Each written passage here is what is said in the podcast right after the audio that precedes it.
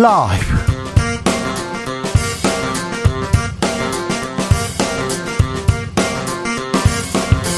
2023년 5월 29일 월요일입니다. 안녕하십니까. 주진우입니다. 전당대회 돈봉투 의혹, 김남국원 코인 논란, 이재명 리더십, 개딸 논란까지 민주당은 늪에서 빠져나오지 못하고 있습니다. 민주당 살리기 해법, 노무현 청와대 홍보수석을 지낸 조기숙 교수에게 물어보겠습니다.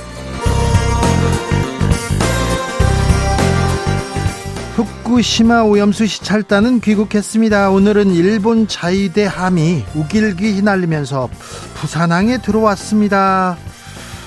한일 관계는 우리 정세에 어떤 영향을 미칠까요? 정치적 원의 시점에서 짚어봅니다.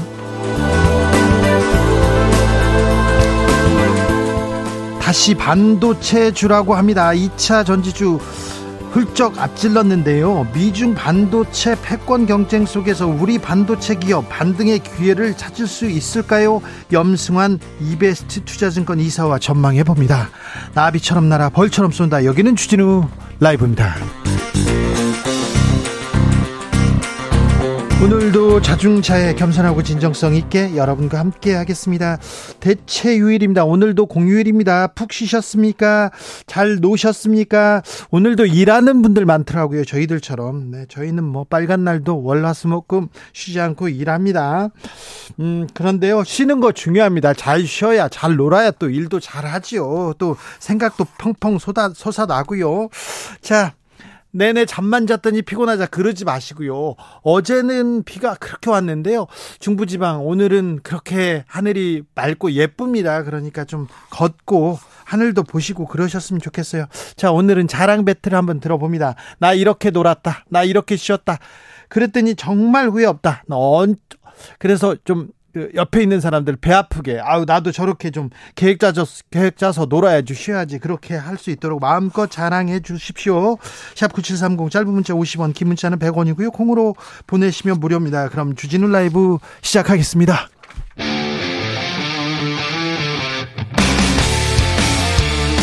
탐사보도 외길 인생 20년 주 기자가 제일 싫어하는 것은? 이 세상에서 비리와 부리가 사라지는 그날까지 오늘도 흔들림 없이 주진우 라이브와 함께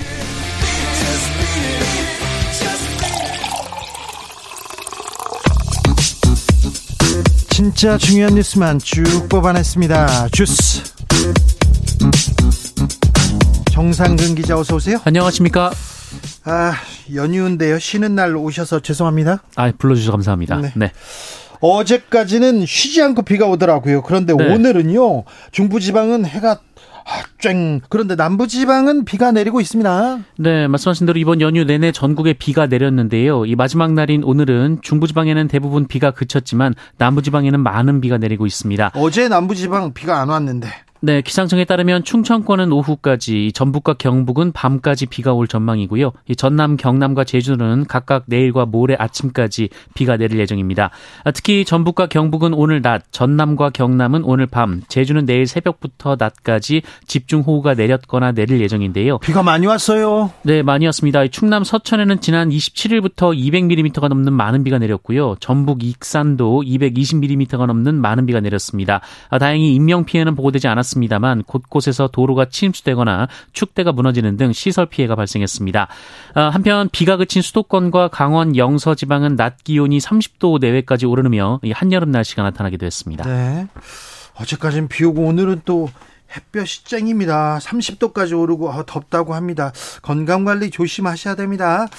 괌에 초강력 태풍이 몰아쳤습니다. 우리 국민들 발이 묶였는데요. 귀국 시작됐습니다. 네, 슈퍼 태풍이라 불리는 마을가 괌을 강타하면서 피해가 막심한데요. 이 마을은 태풍이 지나가면서 그야말로 쑥대밭이 됐고 미 항공우주국 나사 기지도 심각한 피해를 입을 정도였습니다. 어, 이로 인해 한국인 관광객 3천여 명도 발이 묶여 버렸는데요. 이 숙소를 구하지 못해서 노숙을 한 분들도 있었다고 하고요. 어, 숙소에 있었어도 이 전기와 물이 끊기고 생필품까지 동나면서 고통의 시간이 이어졌습니다. 밝혔습니다. 네. 어, 그래도 일단 태풍이 지나간 상황이기 때문에 외교부는 국적기 11편이 현지로 출발했다고 밝혔습니다. 약 2,500명 수송이 가능한 상황인데요. 이 국적기들은 오늘 내일에 걸쳐 괌에 도착할 예정이며 가장 빨리 인천공항으로 돌아올 항공편은 오늘 오후 8시 40분쯤 인천공항에 도착하는 진에어 항공편이 될 것으로 예상됩니다. 예. 어, 외교부는 국민들의 출국 수속을 지원하고 응급 환자 대응 등의 업무를 한 뒤 철수할 예정이라고 밝혔습니다. 아, 별 피해 없이 무사히 잘 돌아오셨으면 합니다. 북한이 인공위성을 쏘겠다고 통보했습니다. 네, 일본 정부는 오늘 북한 당국으로부터 오는 31일 0시부터 다음 달 11일 0시 사이에 인공위성을 발사하겠다는 통보를 받았다라고 밝혔습니다. 북한은 일본 측에 이 기간의 인공위성 발사에 따른 해상 위험 구역을 설정하겠다라고 전했다 합니다. 어, 북한이 인공위성을 발사한다면 지난 2016년 발사한 광명성 이후 약 7년 만에 발사가 되는데요. 어, 그러나 인공위성을 탑재한 발사체는 탄도미사일과 본질적으로 같다고 보고 일본과 한국 정부는 반발하고 있습니다. 네. 어, 기시다 후미오 일본 총리는 한국, 미국 등과 협력해서 북한의 강한 자제를 요구하겠다라고 밝혔고요. 오키나와의 패트리엇 부대와 이지스함을 전개하고 있다면서 일본 영역에 낙하할 경우에 대비해 파괴 조치 명령을 내렸다고 일본 정부는 밝혔습니다. 우리 정부도 입장을 내놨습니다. 근데 정부는 북한의 위성 발사 계획에 대해 끝내 발사를 강행한다면 응분의 대가와 고통을 감수해야 할 것이라고 경고했습니다. 어, 정부는 북한의 위성 발사는 탄도미사일 기술을 활용한 일체 발사를 금지하는 유엔 안보리 결의에 대한 심각한 위반이라면서 긴밀한 한미일 공조를 바탕으로 단호히 대응해 나갈 것이라고 밝혔습니다. 네. 네 한편 대통령실 국가안보실은 오늘 북한의 인공위성 발사 통보와 관련해서 조태용 안보실장 주재로 긴급 국가안전보장회의 상임위원회를 개최했습니다. 우리도 며칠 전에 인공위성을 이렇게 발사했습니다. 네. 그런데 북한은 그 유엔 안보리에 지금 제재를 받고 있어서 이렇게 얘기하는데 니네들은 쏘면서 왜 우리들은 이렇게 얘기할 수도 있는데 아 북한의 인공위성 발사 이게 7년 만이라고 하죠. 7년 만이라고 하는데 이건 어떤 의미인지 조만간 저희가 깊게 고민해보는 그런 시간 갖겠습니다. 우리는 쏴도 되는데 북한은 왜 안 되는지도 좀 자세히 물어보겠습니다. 일본 해상자위대 호위함이 우길기를 휘날리면서 부산항에 들어왔어요. 네, 일본 해상자위대 호위함 하마기리함이 우기기인 자위함기를 개항한 채 오늘 오전 9시 30분쯤 부산 해군 작전기지에 입항했습니다. 이거 제국주의 상징이고 일본 침략 정쟁의 상징입니다. 지난 정권 때는 우길기는 안 돼. 그래서 군함이 우길기 달고 못 들어왔거든요. 그런데 들어왔습니다. 네, 관련해서 국방부는 일본 함정이 자위함기를 개항한 채로 방한하는 것은 국제적 관리라고 밝힌 바 있습니다. 국방부에서요. 그리고 네. 우길기가 좀 옛날에 제국주의 침략 전쟁 때 그 우길기하고 지금 자유함기가 좀 다르다. 꼭 그 자세히 보면 끝이 좀 다르다 이렇게 얘기하는데 그거는 조금 설명이 맞지 않는 것 같고요. 왜 국방부가 지금 일본 얘기를 그렇게 자세히 설명해야 되는지 그 부분은 좀 이해가 안 갑니다. 후쿠시마 원전 내부에 손상이 심각하다 이런 보도가 나왔습니다. 네, 일본 후쿠시마 제1원자력발전소 1호기 원자로 내부가 심각하게 손상된 사실이 확인됐습니다. 네. 도쿄전력은 지난 2011년 동일본 대지진으로 노심 용융 어, 노심 용융이 발생한 1호기 내부를 지난 3월 수중 로봇을 투입해 촬영했는데요. 그런데요. 사고 이후 처음 이뤄진 조사였는데 어, 당시 바닥에서 1m 높이까지 콘크리트가 소실돼서 철근이 노출됐다는 사실이 판명됐고 원자로 바닥에 구멍이 뚫렸을 가능성이 큰 것으로 분석이 됐습니다. 아니 근데 2011년에 있었던 일인데 이제서야 뭘 조사한다고요? 아니 오염수 방출하기로 해놓고 이제서야 결과를 발표하고 뭐 이제서야 조사를 한다고 처음 바, 조사했다고 이게 뭡니까? 네, 일본 언론 산케이 신문은 도쿄 전력은 원통의 절반 정도만 조사했으나 전체적으로 손상 상태가 비슷할 것이라면서 해결료 잔해 물질이 토대 바닥에 쌓여 있는데 이 만약 대형 지진이 발생하면 토대가 침몰해서 안에 갇힌 방사성 물질이 밖으로 흩어질 가능성이 있다라고 보도했습니다. 원통의 또 절반 정도만 조사했다고요? 그래가지고 근데 제대로 조사도 안 했네요. 도쿄 전력 뭐 라고 합니까?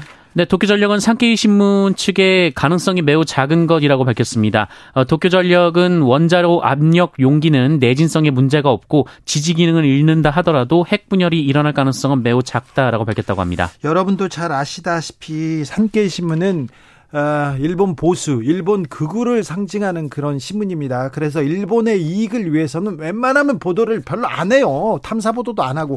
근데 일본 보수 신문이 보기에도 이거 문제가 있다. 도쿄 전력 너 뭐 하고 있냐 이 얘기를 하고 있습니다. 국민들이 우려하고 있습니다. 오염수에 대해서 우려하는 것은 어, 국민의 국민들 거의 대다수가 그렇게 생각하고 있어요. 그런데 그걸 가지고 뭐 뭐, 뭘 만든다, 괴담이다, 이렇게 얘기하는 것 자체가 조금, 이건 좀 무책임하다고 생각합니다.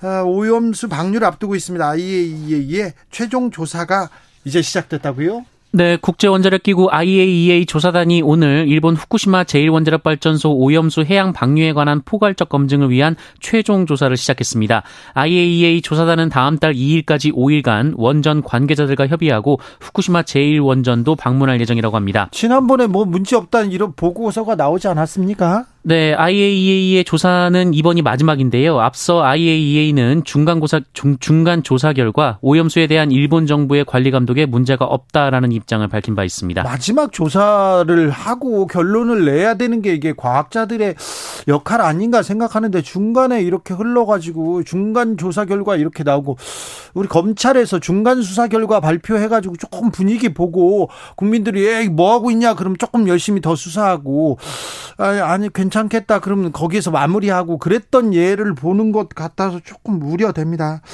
아, 오염수를 두고 IAEA가 잘 조사를 잘 해야 되는데 그 조사가 이게 믿을 수 있냐 이 부분에 대해서는 계속 의문 부호를 남기고 있습니다. 선관위 간부 자녀들 면접에서 최고 점수 받았다고요? 네, 특혜 채용 의혹을 받고 있는 중앙선거관리위원회 고위직 간부들의 자녀가 면접에서 만점에 가까운 고득점을 받은 사실이 확인됐습니다. 어, 지난주 사퇴한 김세환 전 사무총장 자녀의 선관위 채용 면접에는 내부위원 3명이 참여했는데요. 이 선관위 직원인 면접위원 3명 중 2명이 5개 평가 항목에서 모두 최고점인 상을 줬다고 하고요. 나머지 1명은 1개 항목에서만 중을 주고 4개 항목에서 상을 줬다고 합니다. 어, 이 면접위원 3명은 김세환 전 사무총장과 인천시 위 위원회에서 같이 일했던 직장 동료였다고 합니다. 어, 신우용 제주 상임위원회 자녀도 채용 당시 과거 아빠의 동료들로부터 면접을 봤는데요. 역시 꽤 높은 점수를 받았다고 합니다. 2021년 경남도 선관위에 경력 채용된 총무과장 자녀의 면접에도 경남도 선관위 2명이 참여했다라고 하고요. 박찬재 사무총장 자녀 송봉서 첨사장의 자녀도 면접에서 거의 모든 항목에 만점을 받았다고 합니다. 부적절 불공정의 표상을 보는 것 같습니다. 엄히 처벌해야 된다고 봅니다. 부재중 전화 이렇게 계속 찍히 계속 전화하는 거 있잖아요. 어? 원치 않는데 계속 전화하는 거 스토킹 맞다는 대법원 판결이 나왔네요. 네, 상대 휴대전화에 반복적으로 전화를 걸어 부재중 전화 기록을 남기는 경우도 스토킹 행위로 봐야 한다는 법원의 판단이 나왔습니다. 이 대법원 3부는 A씨의 스토킹 범죄 처벌법 위반 혐의 일부를 무죄로 판단한 원심을 깨고 사건을 부산지법에 돌려보냈습니다. 어, A씨는 연인 관계이던 피해자와 돈 문제로 다툰 뒤 휴대전화 번호가 차단당하자 9차례 메시지를 보내고 29차례 전화한 혐의로 기소된 바 있습니다. 이 하급심은 모두 A씨에게 징역 4월을 선고하고 이 40시간의 스토킹 치료 프로그램 이수를 명령했는데요. 어, 다만 피해자의 이 휴대전화에 남은 이 부재중 전화 기록을 이 형사처벌 대상인 스토킹 행위로 볼 수 있는지를 문제를 두고는 유무죄 판단이 갈렸습니다. 첫 번째 1심에서는 유죄, 2심에서는 무죄 이렇게 나왔어요. 스토킹으로 처벌할 수 없다고요? 네, 부재중 전화 기록을 남긴 행위는 스토킹으로 처벌할 수 없다라고 2심은 봤는데요. 하지만 대법원은 스토킹 처벌법상 스토킹 행위는 정보통신망 등을 이용해 말, 음향, 글 등을 도달하게 하면 족하다라고 판단했습니다. 전화 받기 싫어하는 사람한테 전화 계속하면 안 된다 이거네요. 네. 조심해야겠다. 네. 아유, 저도 조심해야 되겠다. 저는 저 취재할 때요 전화 받을 때까지 계속 전화하고 있다가 막 그래서 좀 그랬는데 그것도 스토킹으로 이렇게 신고할까 봐 아유 뜨끔합니다. 네, 뭐 자주 있는 일이긴 하죠 기자들 사이에서는. 네, 네. 조심하겠습니다. 네. 파업도 하기 전에 파업을 자제하라는 공문을 고용노동부가 보냈습니다. 네, 고용노동부가 오는 31일 총파업을 준비 중인 민주노총 금속노조 소속 지부에 정당하지 않은 파업을 자제하라라는 행정지도 공문을 보냈다고 합니다. 네. 어, 시작도 하지 않은 파업에 정부가 행정지도에 나선 것은 이례적으로 평가받고 있는데요. 매우 이례적입니다. 네, 중부지방 고용노동청 안양지청은 지난 26일 민주노총 금속노조 기아자동차 지부에 공문을 보내서 귀 노동조합이 예정하는 31일 파업은 목적 및 절차상 정당한 파업이 아니다라고 규정했고요. 적법하지 않은 파업을 강행할 경우, 민형사상 손해배상 책임을 질 수도 있다라고 밝혔습니다. 앞서 금속노조는 오는 31일 전체 조합원이 주야 4시간씩 참여하는 총파업에 돌입하기로 결정한 바 있는데요. 어, 노동부는 이 파업을 언급한 것으로 보입니다. 어, 이에 노조는 노조 적대 정책이라고 반발했는데요. 금속노조는 시작도 하지 않은 파업이 불법이라며 행정 지도를 내리는 것은 윤석열 정부 노동부가 처음이라면서 시정명령 만능주의에 이은 행정지도 탄압이라고 주장했습니다. 정부와 노조 간의 대결, 이 적대적인 아, 정책 대결 이 부분 어떻게 봐야 될지 참 고민이 깊어집니다. 계속해서 정치적으로는 이득이 있다 이런 생각을 하는지는 몰라도 노조 때리기 윤석열 정부의 노조에 대한 계속 비판 그리고 이거 행정지도 계속됩니다. 네. 이 부분도 저희가 시간을 가지고 고민해 보겠습니다. 다음 달부터는요 코로나에 확진된 학생 결석하더라도 출석 인정됩니다. 네, 다음 달 1일부터 코로나19에 확진된 학생은 5일 동안 등교 중지를 권고받고 결석한 기간을 출석으로 인정받게 됩니다. 네, 교육부는 다음 달 1일부터 개정된 코로나19 학교 방역 지침이 학교에 적용된다라고 밝혔는데요. 어, 개정 지침은 다음 달 1일부터 이 확진자의 일주일 격리 의무가 없어지는 데에 따른 것입니다. 예. 어, 이에 따라 학생들 역시 일주일간의 격리 의무가 사라지고요. 어, 대신 5일간의 격리와 어, 등교 중지를 권고받게 되는 것입니다. 어, 다만 시험이 있을 경우 확진 확진 학생은 마스크를 상시 착용하고 다른 학생, 교직원과의 접촉을 최소화해서 등교를 할 수가 있고요. 이 학교는 분리 고사실을 마련해서 확진 학생이 시험을 볼 수 있도록 지원해야 합니다. 또한 코로나19 이후 도입된 자가진단 앱 사용은 다음 달 1일부터 중단이 됩니다. 그렇군요. 코로나 시대와 이렇게 결별하기 시작한 것 같습니다. 코로나가 사라진 건 아닙니다. 그냥 코로나가 있어도 아 코로나 걸렸구나. 아, 저 친구는 코로나 걸려가지고 몸이 안 좋아. 이렇게 생각하면서 우리가 이렇게 살아가는 시대가 됐습니다. 니우에라는 나라 들어보셨어요? 니우에? 어, 태평양의 작은 섬나라인데요. 우리나라와 수교를 맺었습니다. 네, 태평양 도서국 중 하나인 니우에가 우리나라와 외교, 외교 관계를 수립했습니다. 인구 1,600여 명의 니우에는 유엔 정식 회원국은 아니지만 유네스코 또 세계보건기구 회원국에 속해 있습니다. 인구가 1,600여 명입니다. 네, 지금 우리나라와 태평양 도서국 간의 정상회의가 열리고 있는데요. 어, 이후에는 태평양 도서 포럼 소속 주권 국가 중 우리와 정식 외교 관계를 맺지 않은 유일한 나라로 이번 정상회의를 계기로 수교를 맺었습니다. 예. 어, 이후에는 서울의 3분의 1 정도의 면적을 가지고 있고요. 어, 흑동고래가 튀어오르는 장면을 셀카로 담을 수도 있는 나라라고 합니다. 네. 어, 또한 지난 2020년 이 세계 최초의 밤하늘 보호 국가로 지정된 어, 쏟아지는 별빛을 감상할 수 있는 나라로 알려져 있습니다. 와 멋있어요. 밤하늘 보호 국가랍니다. 어, 참 세계 최초로 멋있습니다. 네, 어, 이로써 이후에는 한국의 192번째 수교국이 됐는데요. 우리와 수교를 맺지 않은 나라는 이제 코소보, 시리아, 쿠바 등 세 곳만 남았습니다. 아, 코소보, 시리아, 쿠바와는 우리가 국교를 맺지 않았군요. 혹등고래를 그냥 지나가다 볼 수 있다. 셀카로 담을 수 있다. 그리고 아, 밤하늘의 보호 국가다. 쏟아지는 별빛을 감상할 수 있다. 어유, 니우에 생각만 해도 뭐 가고 싶네요. 주스 정상근 기자 함께했습니다. 감사합니다. 고맙습니다. 어떻게 쉬어야 잘 쉬었다고 소문날까요? 한번 들어볼까요? 자, 한번 자랑해 볼까요? 자랑 배틀 한번 들어보겠습니다. 9669님께서 연휴라 출근 안 해서 너무 좋아요. 주진우 라이브 실시간으로 들어서 너무 좋고요. 비가 시원하게 내려서 너무 좋고요. 남편이 출장 가서 너무 좋은 월요일 저녁입니다. 아, 네. 남편이 출장 가면 좋으시겠어요? 네. 네. 어, 자랑할 만합니다. 서태웅님 감기 몸살 걸려서요. 오늘 병원 다녔습니다. 독감이 유행이라 아, 다들 조심하세요 얘기하는데 독감이 유행이랍니다. 저 아는 분들도 지금 독감 때문에 매우 고생하고 있습니다. 원숙재님께서 저는 오늘 사이클 75km 타고 막 들어왔습니다. 자전거 타기 딱 좋은 날입니다. 자전거 타기 딱 좋은 날인데요. 75km요.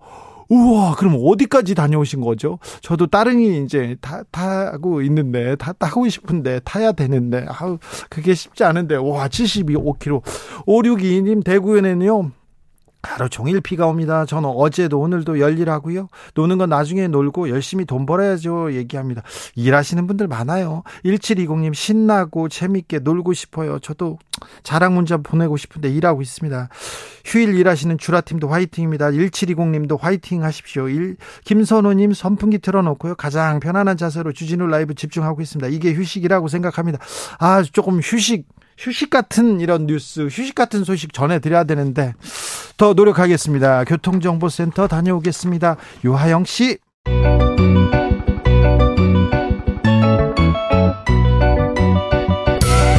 한층 날카롭다, 한결 정확하다, 한편 세심하다, 밖에서 보는 내밀한 분석, 정치적 원의 시점. 오늘의 정치권 상황 원회에서 더 정확하게 분석해 드립니다. 김용남 전 국민의힘 의원 어서 오세요. 네, 안녕하세요. 김용남입니다. 노영희 변호사 오셨습니다. 네, 안녕하세요. 노영입니다. 김용남 의원님은 오랜만에 뵙니다. 어떻게 보시, 지내셨어요? 뭐 그럭저럭 잘 지내고 있습니다. 네. 뭐 수원에서 어. 그럭지럭 예. 잘 그렇죠. 뭐. 좋으시죠 요새? 뭐가 좋아요? 그냥 뭐, 뭐 딱히, 좋으시죠? 딱히 그렇게 좋은, 좋은 일 없습니까? 네. 네. 네. 자, 후쿠시마 오염수 시찰단 귀국했습니다. 그런데 오늘은요 해상 자유대 호위함이 우길기를 단체로 부산항에 들어왔습니다. 아, 이 부분은 어떻게 보십니까, 김영남 의원님? 이게 이제 우리나라 군이 주도하는 해상 봉쇄 훈련, 뭐 네. 이스턴 엔데버 23이라고 하는데요. 이제 이 훈련에 우리, 미국, 일본, 호주 등 이제 태평양 연안 국가들이 참석을 하는데 네. 이게 일본 법이 그렇게 돼 있답니다. 일본 법이요? 아, 일본 자위대 함정은 네. 어, 일장기하고 우길기 이제 자위함기라고 부르던데 일본에선 자위함 어, 자위대 소속 함정에 다는 기 우리가 보면 뭐 우길기하고 거의 비슷하죠. 똑같이 생겼던데 네네. 비슷하게 생겼던데 네. 이거를 같이 개양해도 개양하도록 일본 법에 그렇게 돼 있대요. 네. 그러니까 뭐 일본 자위대 소속 함정이니까 일본 법에 따라서 일장기하고 아, 자위함기를 개양하고 들어온 거죠. 꼭 우리가 일본 법에 따라야죠.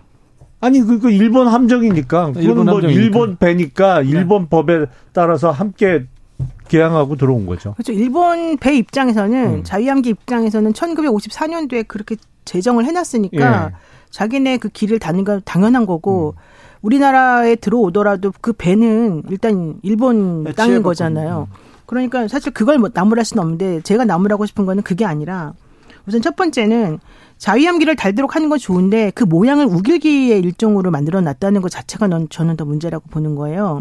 그러니까 그 당시에 물론 이제 우리나라 국방부는 아니라고 했다가 지금 좀 약간 곤란스럽게 좀 됐습니다만 왜 우리, 우리 국방부가 우길기가 우길기 아니라고 막 얘기하는 거 그런 게 좀 자존심 상해요. 그러니까요. 우리 왜뭐 왼쪽으로 좀 치우쳤으니까 그게 우길기가 아니라고 주장했다가 네. 일본 스스로가 이거 우길기 일종 맞다 이러니까 이제 할 말이 없어지는 건데 제가 궁금한 거는 어쨌든 일본은 자기네들이 그렇게 잘못했다라고 하는 것을 말하면서도 현실적으로는 모든 행동이 다 자기네들은 잘못한 게 없다는 식으로 좀 행동하고 특히 자이함기의 모양을 그렇게 만들어 놨잖아요. 그러니까 저는 그게 첫 번째로 좀 문제라는 거고 두 번째는 우리나라가 그럼 거기에 대해서 어, 당신들이 하는 행동이 그런 것이 아니다라고 하는 걸 우리 스스로가 먼저 좀 인, 얘기를 하고 뭐 거기다 대고 뭐라고 하든지 이렇게 해야 되는 건데 우리나라가 스스로 나서 가지고 아 자기네 나라가 알아서 한다는데 왜 그러니 이런 식으로 하면서 지금 우리나라 사람들의 이 아픈 마음을 더 상체기를 내고 있다는 거 이게 저는 문제인 것 같아요. 일본 자위대 함정 입장에서야 뭐 본국의 법도 그렇게 돼 있으니까 예, 당연히 예. 개항을 어, 할 거고요. 네. 다만 이제 어, 이게 이제 우길기하고 거의 똑같이 생겼잖아요. 네. 자위함기라고 그쪽에선 부르지만 아, 그래서 특히 일본 제국주의 시대에 피해 국가에 입항을 할 때는 좀 예의를 갖춰주면 좋겠죠. 그렇죠. 네, 네. 맞아요. 뭐 세심한 배려가 부족한 것 같습니다. 네, 아무튼 네, 약간 상처 있는 나라한테는 그렇잖아요. 뭐 나치 나치의 그 깃발 그리고 뭐 남 그 남북 전쟁 당시에 남북이 그 얘기를 하는데 남북이가 어 뭐 인종 차별과 그리고 차별과 혐오의 상징이고 지금 KKK의 상징이 된 그런 깃발이기 때문에 어 지금 어느 주 남부 어느 주에서도 좀 쓰지 않고 있습니다. 그런 걸 생각해 볼 때 그런 걸 생각해 볼 때 우길기를 단 군함이 부산항에 들어왔다 이 부분에 대해서는 음, 좀 우리 정부의 자세에 대해서 조금 고민하는 사람들이 좀 있습니다. 아, 여야 대표는 밥 먹자 안 된다 이렇게 해서 정책 토론하자 하는데 정책 토론은 할 것 같습니까? TV 토론 형태로 되지 않을까 싶어요. 네. 근데 이런 어. 토론도 좀 자주 했으면 좋겠어요. 만났으면 좋겠어요. 아니 제가 보기엔 TV 토론을 자주 할 필요는 없어요. 그래요? 이게 아무 영향가가 없어요. 그냥 쉽게 말씀드리면. TV 토론하면요? 왜?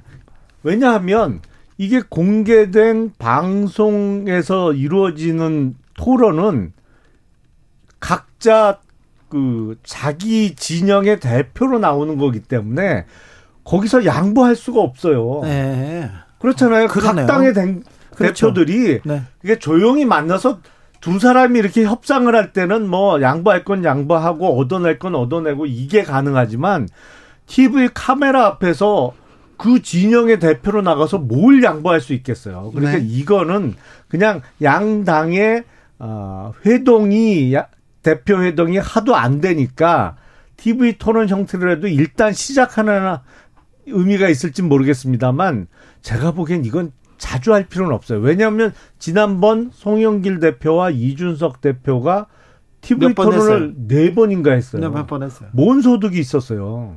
아, 그런 그런 측면도 있군요. 근데 왜 식사 제안을 원래 하기로 했다가 거절했다가 또 하기로 했다가 또 갑자기 그냥 TV 토론으로 정리하자 이렇게 된 거예요. 아니 그러니까 처음에 김기현 대표가 네. 일단 밥이나 먹자. 먹자 고 했는데 네. 이재명 대표가 밥은 친구하고 먹어라. 아, 그리고 정책을 얘기해야지 왜 아, 귀한 시간에 만나서 밥 먹자고 하냐 이렇게 나오니까 그러면 오케이 정책 대화를 TV 토론 형태로 하자 이렇게 돼서 성사가 되는 것 같은데 네. 제가 보기엔 뭐 한 번이면 충분하지 않을까 싶습니다. TV 그러면 토론은. 네. TV 토론은 뭐 한 한 번 하면 됐고 어찌 해야 됩니까? 나 저 여야가 좀 대화를 해야 될 거 아니에요? 제가 정당 생활하면서 느낀 거는 우리나라는 중앙당이 있다 보니까 당 대표가 있고 원내 대표가 있잖아요. 네. 근데 정말 아, 입법과 관련해서 중요한 만남은 원내 대표 간의 협상이에요. 왜냐하면 각종 법률안이나 이런 거는 원내 대표의 몫이거든요.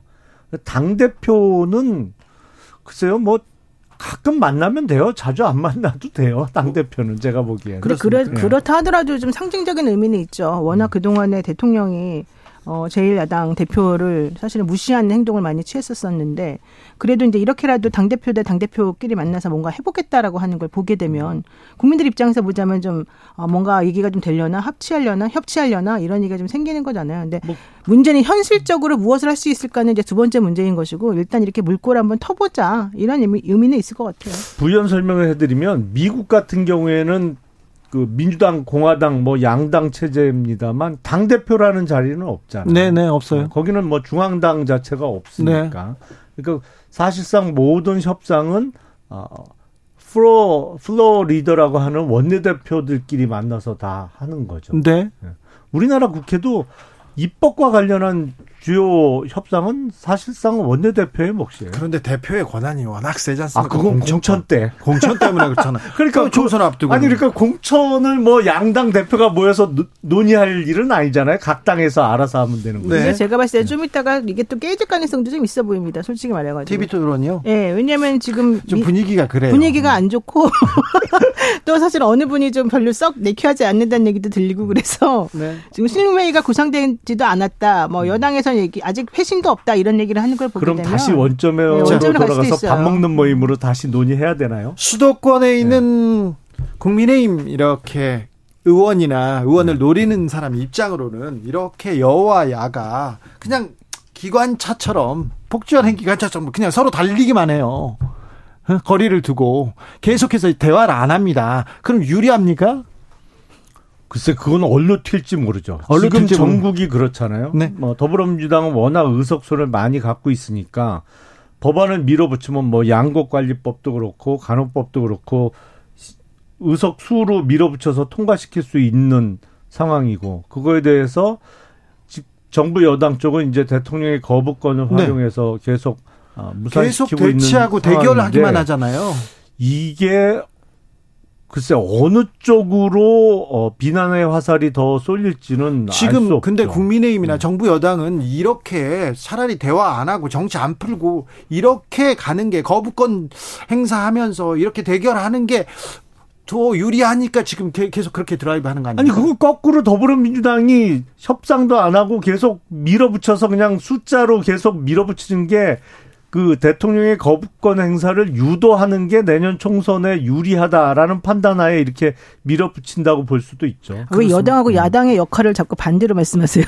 현실적으로 여당이 이렇게 하면 야당이 숫자가 많든 적든 간에 야당이 합치, 협치를 이끌어내고 뭔가 좀 같이 얘기를 해보자라고 장을 마련해 주는 건 여당의 역할이잖아요. 근데 그런 거는 하나도 안 하면서 야당은 무조건 숫자 많으니까 니네가 만들어 하냐 이렇게 말하는 거는 말이 안 돼요. 지금 현실적으로 야당이 특별히 자기 만들어 하는 것도 한 개도 없어요. 지금 제일 큰 문제 문제가 뭡니까? 뭐 노란봉투법이니 간호법이니 양국관리법이니 좀 있으면 집시법, 집시법까지 난리를 치겠지만은 뭐 하나라도 예를 들면 야당이 뭔가 좀 통과시키려고 하면은 전부 다 대통령이 브레이크를 다 걸어주잖아요. 이런 상황에서 하나도 지금 해결되고 있는 게 없는데 야당한테 니네가 그냥 이거 상황을 지금 즐기고 있냐 이렇게 말한다는 건 좀 타당하지 않죠. 아, 우선 대통령실에서 신임 박광원 원내대표와 만나자 이제 여야 원내대표단 회동을 했는데 사실상 민주당에서 거부를 해서 무산된 상황이고 그리고 민주당에서 지금 밀어붙이고 있는 법안들은 하나같이 논란이 엄청나게 많이 생길 수밖에 없는 법안들이잖아요. 그게 뭐 양곡관리법은 그나마 논란이 적은 수준이었더라고요. 계속 밀어붙이는 거 보니까 지금 특히 노란봉투법은 이거는 글쎄요. 이거를 어, 법안으로 그냥 통과시키기에 통과되도록 정부 여당이 놔둘 수는 없는 상황이거든요. 이건 어 무리한 법안 추진이에요. 논란이 많은 게 아니라 논란을 만들고 계시잖아요. 현실적으로 간호법 같은 경우는 간호사들도 그렇고 누구도 그렇고 전부 다 이렇게 거부권 행사하실 거라고 생각을 못할 정도로 여야가 다 대선 전에는 오케이 했던 법안이잖아요. 게다가 양곡관리법은 우리 정말 힘들어 죽겠는 이 농민들을 위해서 어, 이렇게 쌀값이 막 폭락하는 상황에서 좀 쌀 좀 사주자. 이게 뭐가 이렇게 나빠요. 그러니까 현실적으로 그렇게 문제가 될 만한 건이 아닌데도 불구하고 지금 문제를 만들고 있고 특히 집, 집시법 같은 경우도 그래요. 이번에 민노총에서 1박 2일 동안 그 집회하는 게 마음에 안 들 수 있죠. 당연히 밤에 잠자면서 해야 되는 그 상황에서 좀 여러 가지 불편함을 야기할 수는 있지만 그렇다라고 해서 지금 예전에 집시법이 무슨 의미로 지금 그 당시에 이 헌법 불합치가 이루어졌었는데 이걸 가지고 또 이렇게 만들어요. 그러니까 현실적으로 게다가 박강원 원내대표한테 밥 먹자 그러면 당 대표는 뭐가 됩니까? 당연히 민주당 입장에서는 그거를 거부할 수밖에 없는 거죠. 그러니까 전체적으로 봤을 때 사실은 대통령이 조금 마음을 좀 더 넓게 좀 품을 좀 크게 가지시고 이렇게 임했으면 하나도 문제가 안 될 것들인데 지금 다 이렇게 되는 거잖아요. 아니 모든 걸 대통령이 저 양보하고 풀어야 된다는 주장은 조금 어 지나친 것 같고 그 쌀값이 왜 떨어지고 있겠어요?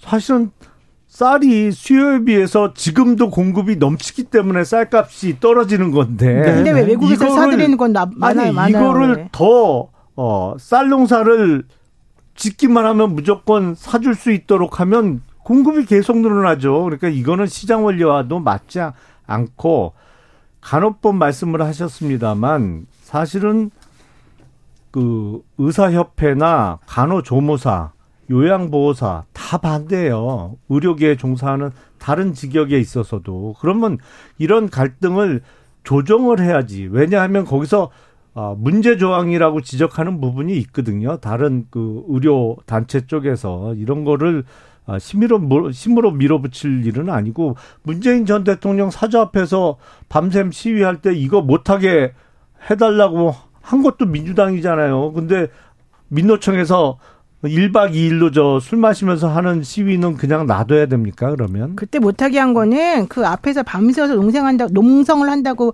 못하게 한 게 아니라 그 상황에서 불법적인 위법적인 행동을 했기 때문에 문제가 됐던 거죠. 그리고 쌀은 뭐 남아도는 걸 사는 게 아니에요. 지금 쌀은 그런 문제가 되는데 왜 수입량은 또 점점 늘어나고 있습니까? 시장 논리를 여기다 갖다 대면서 정확하게 그러면 분석을 해가지고 뭐가 문제인지 여당하고 야당이 합의를 해가지고 정리를 해줘야죠. 아무것도 안 하고 무조건 보이콧을 하니까는 야당에서 이렇게 밀어붙일 수밖에 없는 거죠.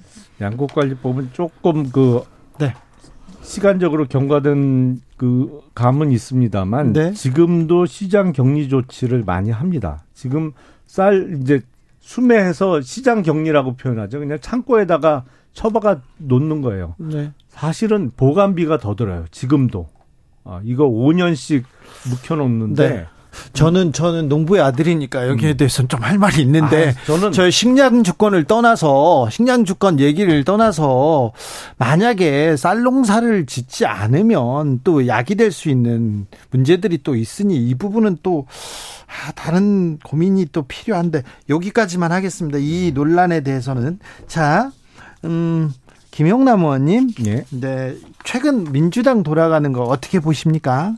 그냥 재밌게 보고 있습니다. 재밌어요? 예. 좋죠. 보면. 아니, 뭐 좋지는 않아요. 한 좀 한심해 보이죠. 한심합니까? 네. 왜 왜요? 민주당이 한심하면 뭐 국민의힘은 좀 아니 근데 전체적으로 우리나라 정치의 어떤 퇴행을 지켜보는 게 그렇게 썩 좋은 일만은 아니죠. 그렇죠. 참 별일이 다 생긴다. 뭐 이런 생각은 들어요. 네네. 특히 김남국 의원의 코인 투기와 관련해서는 참 저런 일도 생기는구나. 뭐 이런 생각이 듭니다. 네. 어, 민주당에서 그런데 코인 논란 그리고 돈봉투 논란 있는데 이 문제를 좀 깔끔하게 해결하는 모습 그리고 어, 이게 잘못했다 이걸 가지고 쇄신하는 모습 이렇게 음. 어, 좀 해결하는 모습을 제대로 보여주지 못하는 것이 어, 더 큰 문제다 이런 지적은 계속 나옵니다. 아 그거는 뭐 생각 있는 분들은 다들 말씀을 하고 계시죠. 뭐 표현 그대로 어, 조국의 강도 못 걷는데 남국의 바다에 빠졌다. 뭐이 이 표현이 적절한 것 같고요. 제가 듣기로는 더불어민주당의 윤리심판원장으로 네. 어, 계신 위철한 변호사도 김남국 의원의 경우에는 의원직을 계속하기 어려운 어, 의원 자격 문제 된다고 본다 이렇게 그렇죠. 뭐 그런 표현을 한 것으로 봐서 그래서 이제 더불어민주당이 김남국 의원을 어떻게 처리하느냐가 네. 자기 편이라고 무조건 감싸는 뭐 2019년 가을을 뜨겁게 달궜던 조국 사태의 재현 내지는 뭐 그거보다 더 심각한 위기 상황에 빠지느냐 아니면 이걸 해결하고 어, 한 발짝 더 도약할 수 있는 기회로 삼느냐 뭐 그런 결정이 나겠죠. 제가 그래서 위철원 음. 회장하고 통화를 해봤어요 오늘 음. 연락이 안 그래도 왔길래 정확하게 그 당신이 한 말이 정확히 무슨 뜻이냐인지 물어봤는데 그거는 그러게 만약에 그 상황에서 전제로 문제가 된다라는 게 확인이 되면 예를 들면 이해 충돌이 있었다거나 뭔가 기업하고 관계가 있었다거나 이런 종류의 문제가 있다는 게 확인이 되면 당연히 그거에 대해서는 국회의원이니까 여기에 대해서 문제를 삼고 뭐 음. 정말 뭐 제명이든 뭐든 할 수도 있겠다. 그렇지만 지금 현재는 그게 아니라는 거잖아요. 그러니까 전제로 전제로 그러니까 전제가 깔려 있는 상황에 대한 얘기 정확히 하고 난 다음에 그에 상응하는 거는 공정하게 공정하게 해야 된다는 의미였던 얘기인 것이고요. 지금 현재 김남국 의원 얘기 자꾸 여러분들이 하시는데 제가 궁금한 게 그겁니다. 코인을 투자하는 것이 지금 불법이 아니라고 하는 상황이면은 코인 투자한 것만 가지고 뭐라고 할 수는 없어요. 그러면 뭐가 문제냐?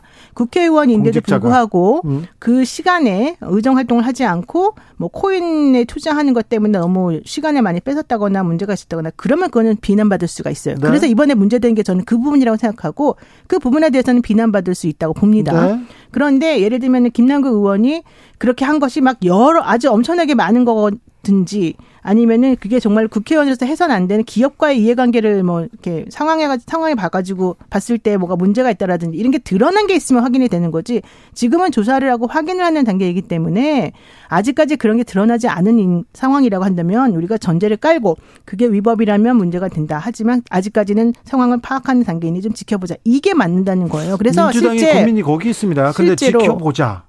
검찰 수사를 지켜보자. 검찰 수사 속도가 안 나요. 그러니까 일부러 검찰이 지금 제가 보기에는 좀 속도를 본인들이 원하는 방향으로 조금 조절하는 것도 있을 수가 있는 것 같고 또 하나는 지난번에 사무처에서 공개를 했잖아요.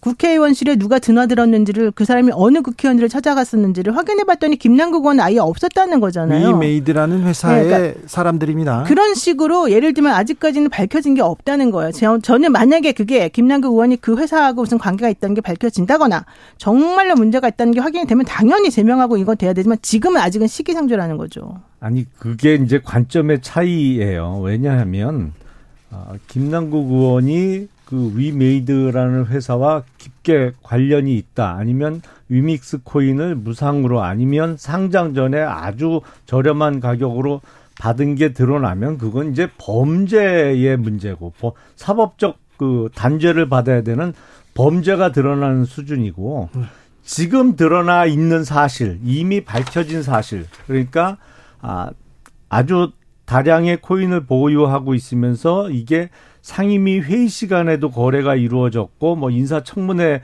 중간중간에도 거래를 했고 더군다나 LP라고 하죠. 어, 유동성 공급자, 리퀴더티 프로바이더 역할까지 하면서 거기서 커미션을 챙겼다. 이건 지금 드러나 있는 사실이잖아요. 커미션을 챙겼다가요? 아니, LP는 당연히 수수료를 받은 거죠. 어, 그건 뭐 드러나 이자나 있는 수수료 이자라고 예. 볼수 예, 있죠. 이자율이라고 어, 그거는 그러는데. 뭐 드러나 있는 사실이죠 이미. 그러면 많은 국민들 이 생각하는 거는 이미 드러난 사실만 갖고도 국회의원직을 유지하는 게 부적절하다고 생각하는 국민들이 많이 계신 거예요. 근데 민주당은 여기서 범죄 수준 수준까지 밝혀지지 않으면 이거는 어 뭐 제명할 일이 아니다라는 것은 이제 그건 민주당의 생각인데 그건 국민들이 동의하기 어려울 거예요. 8029님께서 정말 웃겨요. 솔직히 정보가 없는데 어떻게 그렇게 살 수가 있어요? 이렇게 물어보고요. 레벨님께서는 코인이 왜 도박입니까? 가상화폐 투자입니다. 개인 투자입니다. 이렇게 얘기합니다. 그런데 김남국 코인 논란은 어, 해결김이 보이지 않고요. 팬덤 정치 충돌로 다시 이어집니다. 여기에 민주당의 고민이 있습니다. 사실 민주당 입장에서는 지금 계속해서 비명 뭐 침명하면서 개딸이라고 불리우는 그런 강성 지지자들이 이제 비명 의원들에게 공격을 하는 것이 문제다 이런 얘기를 하는데 오늘 그 위철한 협회장도 그렇게 위철한 위원장도 그렇게 말했어요.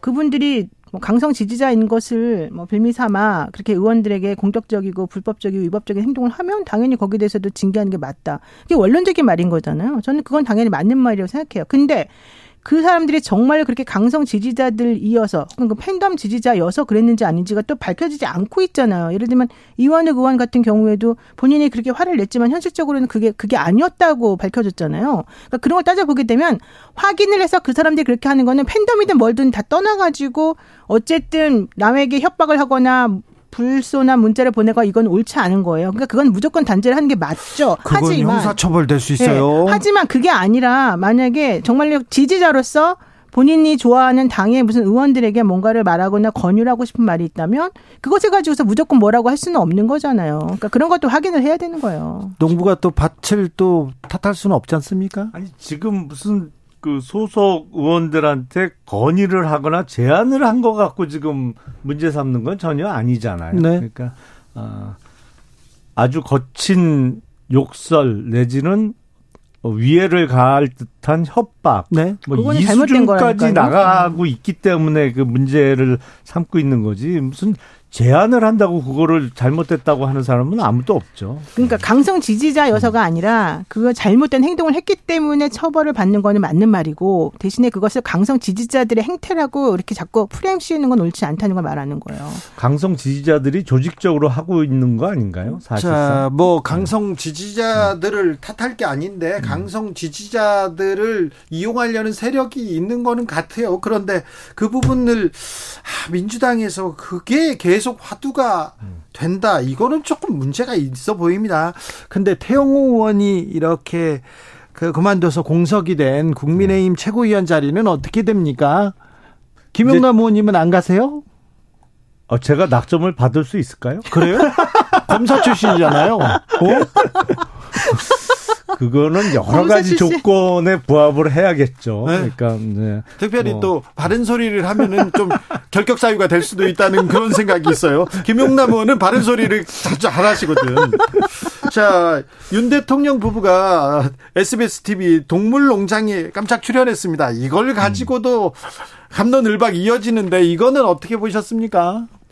출연할 수 있지 않나요? 그 방송국 입장에서도 네.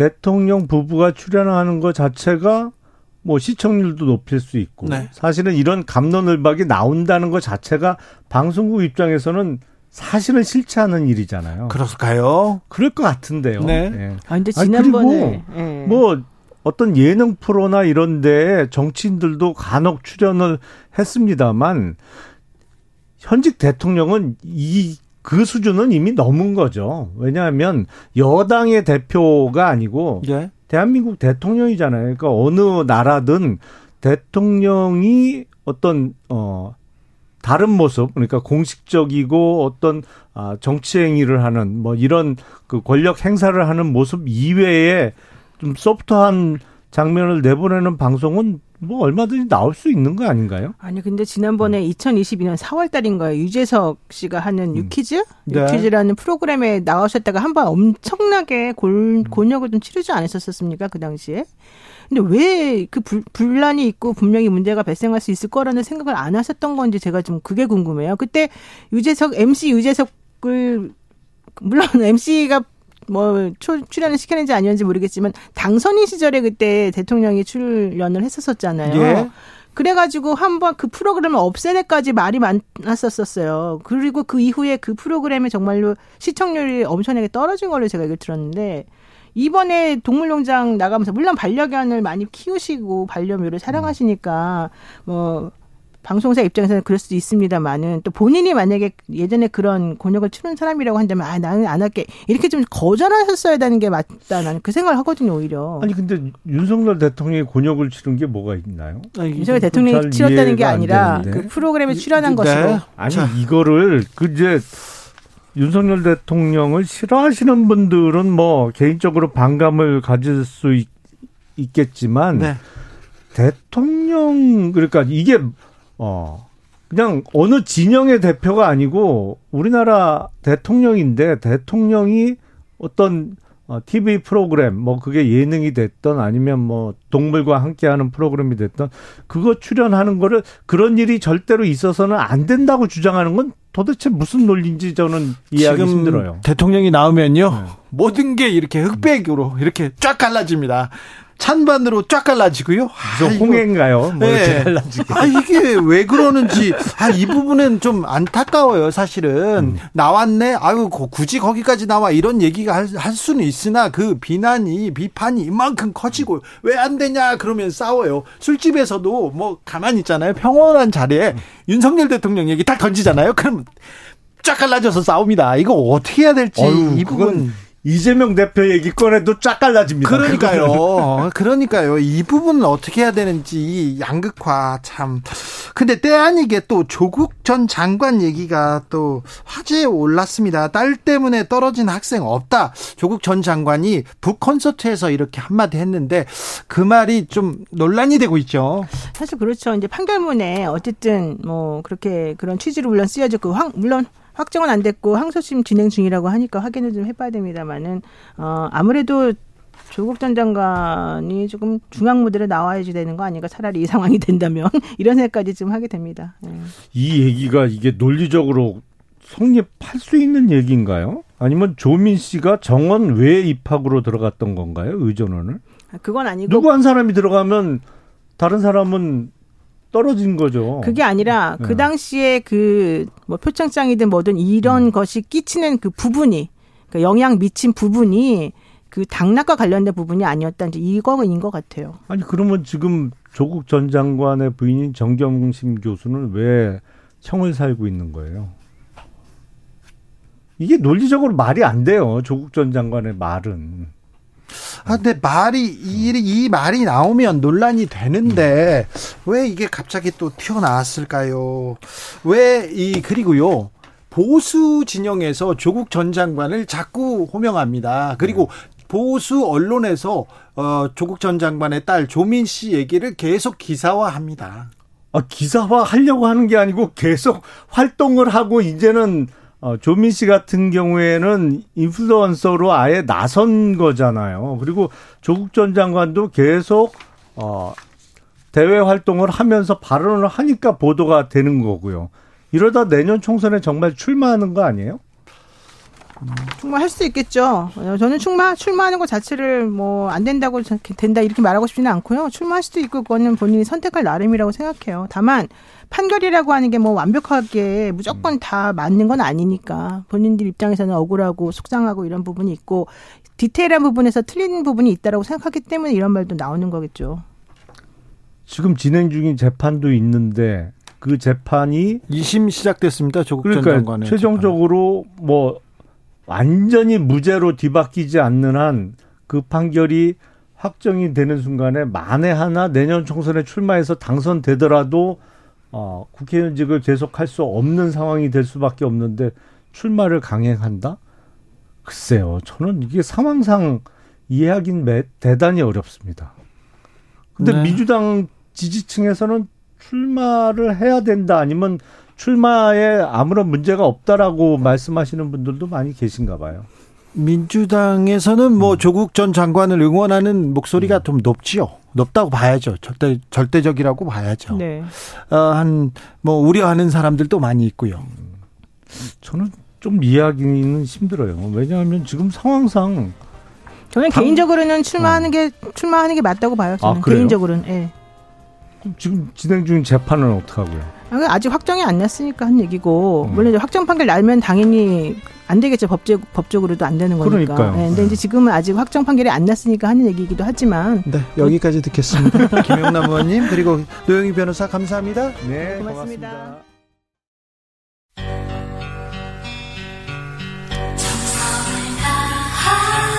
정성을 다하는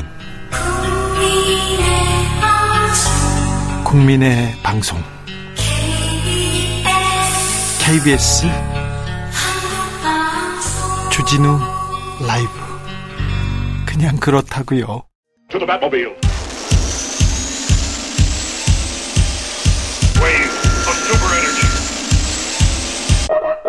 주기자의 1분 며칠 전 대만의 마지막 위안부 할머니가 돌아가셨습니다. 아흔둘 할머니는 끝내 소원이었던 일본의 사과 받지 못한 채 숨을 거두었습니다. 대만 외교부는 일본군 위안부 문제를 인류 역사상 최악의 상처라면서 성명서를 냈습니다. 대만 정부는 일본 정부의 위안부 피해자 및 가족들에게 사과와 보상을 하라고 계속 요구할 것이다. 일본군으로부터 성적 학대를 당한 위안부 피해자는 대만에도 있었고요. 중국에도 있었고 인도네시아, 필리핀, 네덜란드에도 있었습니다. 모두 20만 명 넘는다고 학계에서는 추산하고 있는데요. 그중에 한국인 피해자가 가장 많습니다. 그런데 우리 정부 한마디 않고 있습니다. 며칠 전 광주에서 일제 강제징용 피해자 양금덕 할머니를 찾아뵈었습니다. 주진우 라이브에서 정부에서 찾아와서 뭐 해줬어요? 그랬더니 막걸리 한 대도 안 받아왔다 이렇게 하셨잖아요. 그래서 제가 제가 막걸리 들고 찾아뵙겠다고 약속한 적이 있었죠. 그래서요 제가 막걸리 들고 네, 갔습니다. 할머니 엄청 반가워하시더군요. 기다렸다면서. 양금덕 할머니는 올해 95, 할머니는 얼마 전에 크게 편찮으셔서 병원에 입원하셨다 퇴원하셨습니다. 근데 주변 사람들이 가슴을 쓸어 내렸다고 합니다. 할머니도 큰일 날 뻔했다고 하시더군요. 할머니는요, 우리 대통령이 왜 나 대신 용서해 주냐고 하십니다. 우리 정부는 왜 일본 편만 드냐고 하십니다. 죽기 전에 일본한테 사과를 받아야겠다. 이렇게 하십니다. 살아 계실 때 할머니의 한을 풀어줘야 하는데.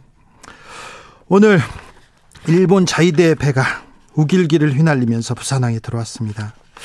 저는 할머니가 상처받으실까 봐요. 일제시대 때 상처받으신 분들이 낙담하실까 그게 걱정이 됩니다. 포레스텔라 홀로 아리라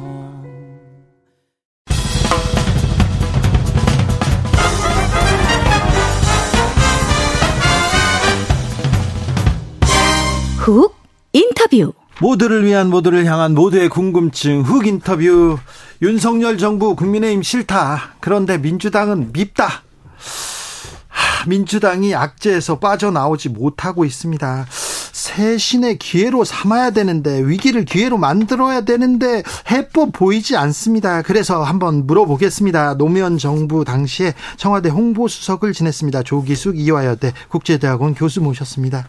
어서 오세요. 안녕하세요. 네, 잘 지내세요?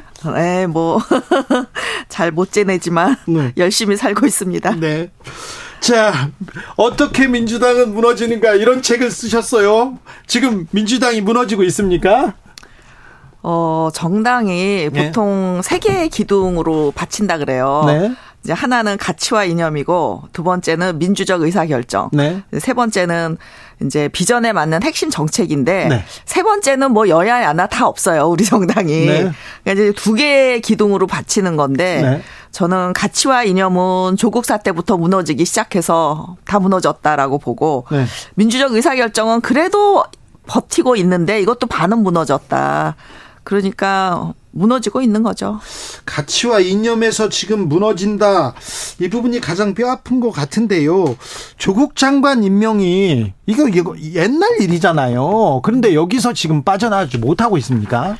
그러니까 여러 번 사실은 선긋기를 할 기회가 있었는데 계속 되돌이표를 해요. 가다가 멈추고 가다가 멈추고. 더 중요한 거는 이제 조국 장관이 잘못해서 당한 게 아니라 언론과 검찰에 당했다는 생각으로 민주당 이제 강성 지지자들이 언론 개혁, 검찰 개혁을 빙자로 거의 뭐 검찰 말살, 언론 말살을 하겠다는 그런 정책을 들고 나오니까 국민적 지지도 못 받고 이제 민주당이 그 늪에서 계속 헤어나지 나오지 못하는 거죠. 그렇습니까? 김남국 사태가 조국 사태만큼 심각하다 이런 사람도 있는데요. 지금 그 돈봉투 사건도 있고 김남국 의원 사태 어떻게 보셨어요? 네, 사실 조국 교수 문제는 청와대가 임명권자가 최종 결정한 거잖아요. 네. 그러니까 어떻게 보면 청와대 책임이 더 크다고 볼 수 있는데 김남국 사태는 사실 김남국 후보가 어떻게 단수 공천을 그 민주당이 아주 이기기 쉬운 지역에 받았느냐 하는 건데 결국 민주당에서 준 건데 조국 시위대 열심히 했다는 이유로 준 거거든요. 그러니까 조국 사태가 사실 김남국 사태로 인해서 다시 그 제 어, 다시 돌아오는 거고 여기에는 민주당이 결정적으로 잘못이 있는 거거든요. 또 김남국 코인 사태를 해결하는 과정이 그 여론에 떠밀려서 미적미적 한 번에 탁 해결하지 못하고 미적미적 하면서 어 당의 부담을 더 키운 게 아니냐. 자, 그럼 모든 문제가 지금 조국 사태, 조국 전 장관 임명에서 꼬였다. 그 이후에 지금 민주당이 해결을 못하고 그 늪에서 빠져 있다. 이렇게 보시, 이렇게 설명하시는데요. 네. 조국 전 장관은 총선에 뜻이 있다. 이런 보도도 나옵니다. 어, 일단 뭐 1심에서라도 유죄 판결을 받은 분이 나온다 하더라도 또 직을 상실할 수 있게 되거든요. 네. 그러니까 국민에 대한 예의도 아니고 사실은 저는 조국 장관이 자기가 잘못한 것보다는 훨씬 많은 피해를 입었는데 예? 거기에는 본인이 자초한 것도 많다. 그러니까 뭔가 좀 자숙하고 반성하는 모습을 보여줘야 되는데 계속 잘못을 부인하거든요. 그러면 우리 또 왜 개심죄가 있어서 형량도 높게 나오잖아요. 근데 그런데 이제 총선 군불 떼는 데에도 딱 선을 긋지 않으니까 결국 조국 장관이 출마한다 민주당. 그럼 본인도 저는 당선이 가능할지 좀 의문이지만 당선이 된다 하더라도 민주당은 다른 지역구에서 다 참패해요. 과연 이런 일을 할까? 저는 아직 조금 의심스럽습니다. 얼마 전에 딸 때문에 떨어진 사람 없다. 이렇게 북콘서트에서 조국 전 장관은 얘기했습니다. 그리고 본인은 자숙의 시간을 가졌다. 이렇게 생각할 수도 있습니다. 그리고 조민 씨는 또 자, 자유인인데 살, 살아야 될 거 아니냐 이렇게 얘기하고 이렇게 공개적인 활동을 하는 거를 또 바라보고 음, 있습니다. 그 뭐 개인의 자유니까 어쩔 수가 없죠. 그거는. 근데 이제 민주당 지지자들의 태도가 국민들한테 혐오감을 주는 게 뭐냐면은요. 아, 그렇게 참 어려움을 당했는데 아직 씩씩하구나. 그 말도 침착하게 잘하는구나.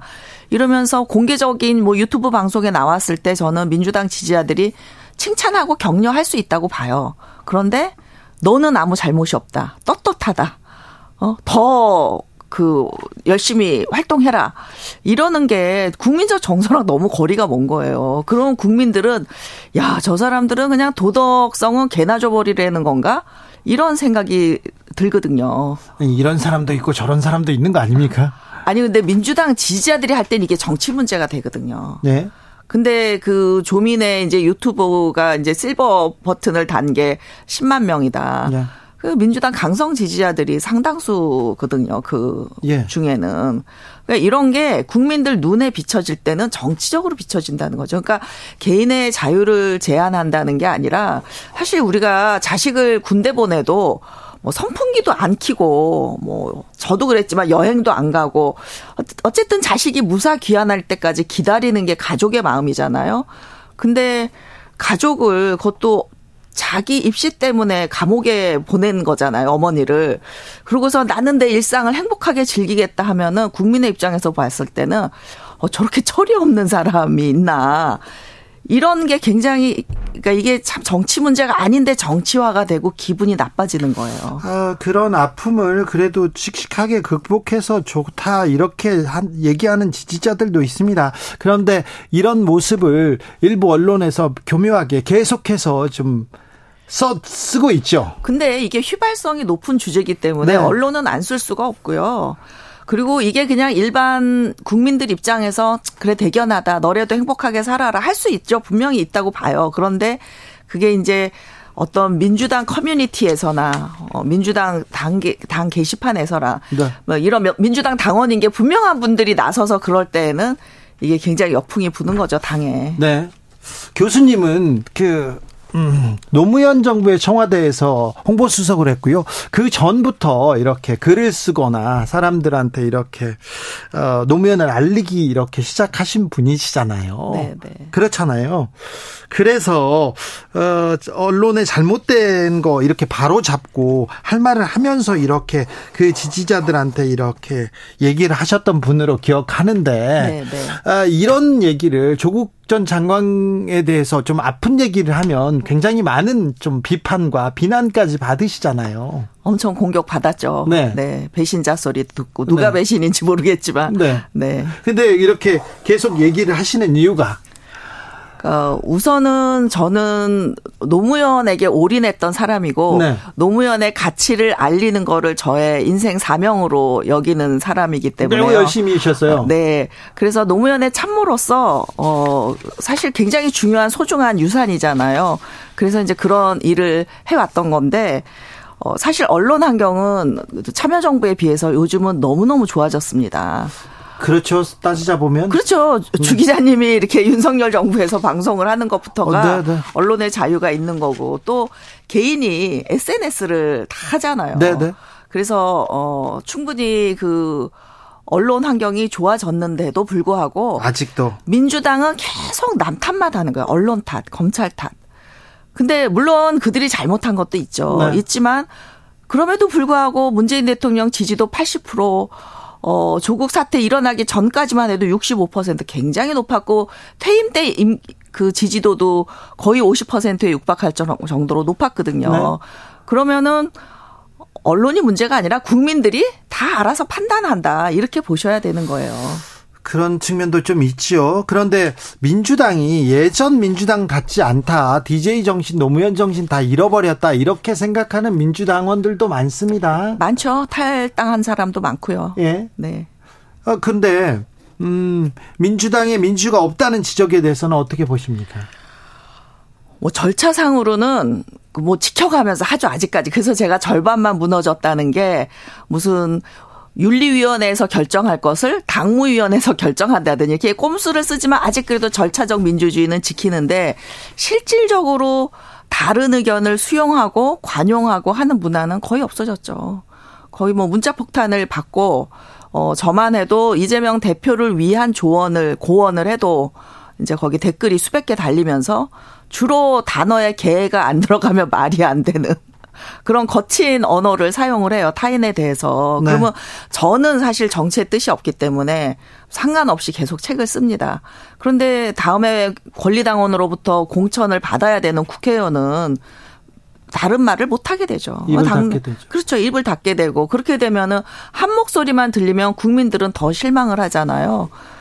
그래서 당내 민주주의가 심각하게 위협받고 있다라고 저는 생각합니다. 지금 노웅래, 이재명, 윤관석, 이성만 그리고 송영길, 아, 김남국 여러 사람들이 지금 검찰의 수사 선상에 올라 있습니다. 그런데 검찰이 너무한 거 아니냐? 한쪽만 너무 잡아 파는 거 아니냐? 이렇게 민주당원들이나 민주당 지지자들은 생각합니다.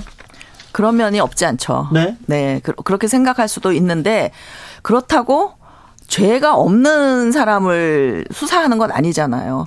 그 국힘에서도 그 돈봉투 돌린 분 누구죠? 네네. 그 그분도 검찰 수사를 이제 구속영장 떨어지니까 방탄국회 안 하겠다 그래가지고 그 검찰에 내줬잖아요. 네. 근데 그분 가서 어 영장 실질 심사 받고 불구속 기소됐어요.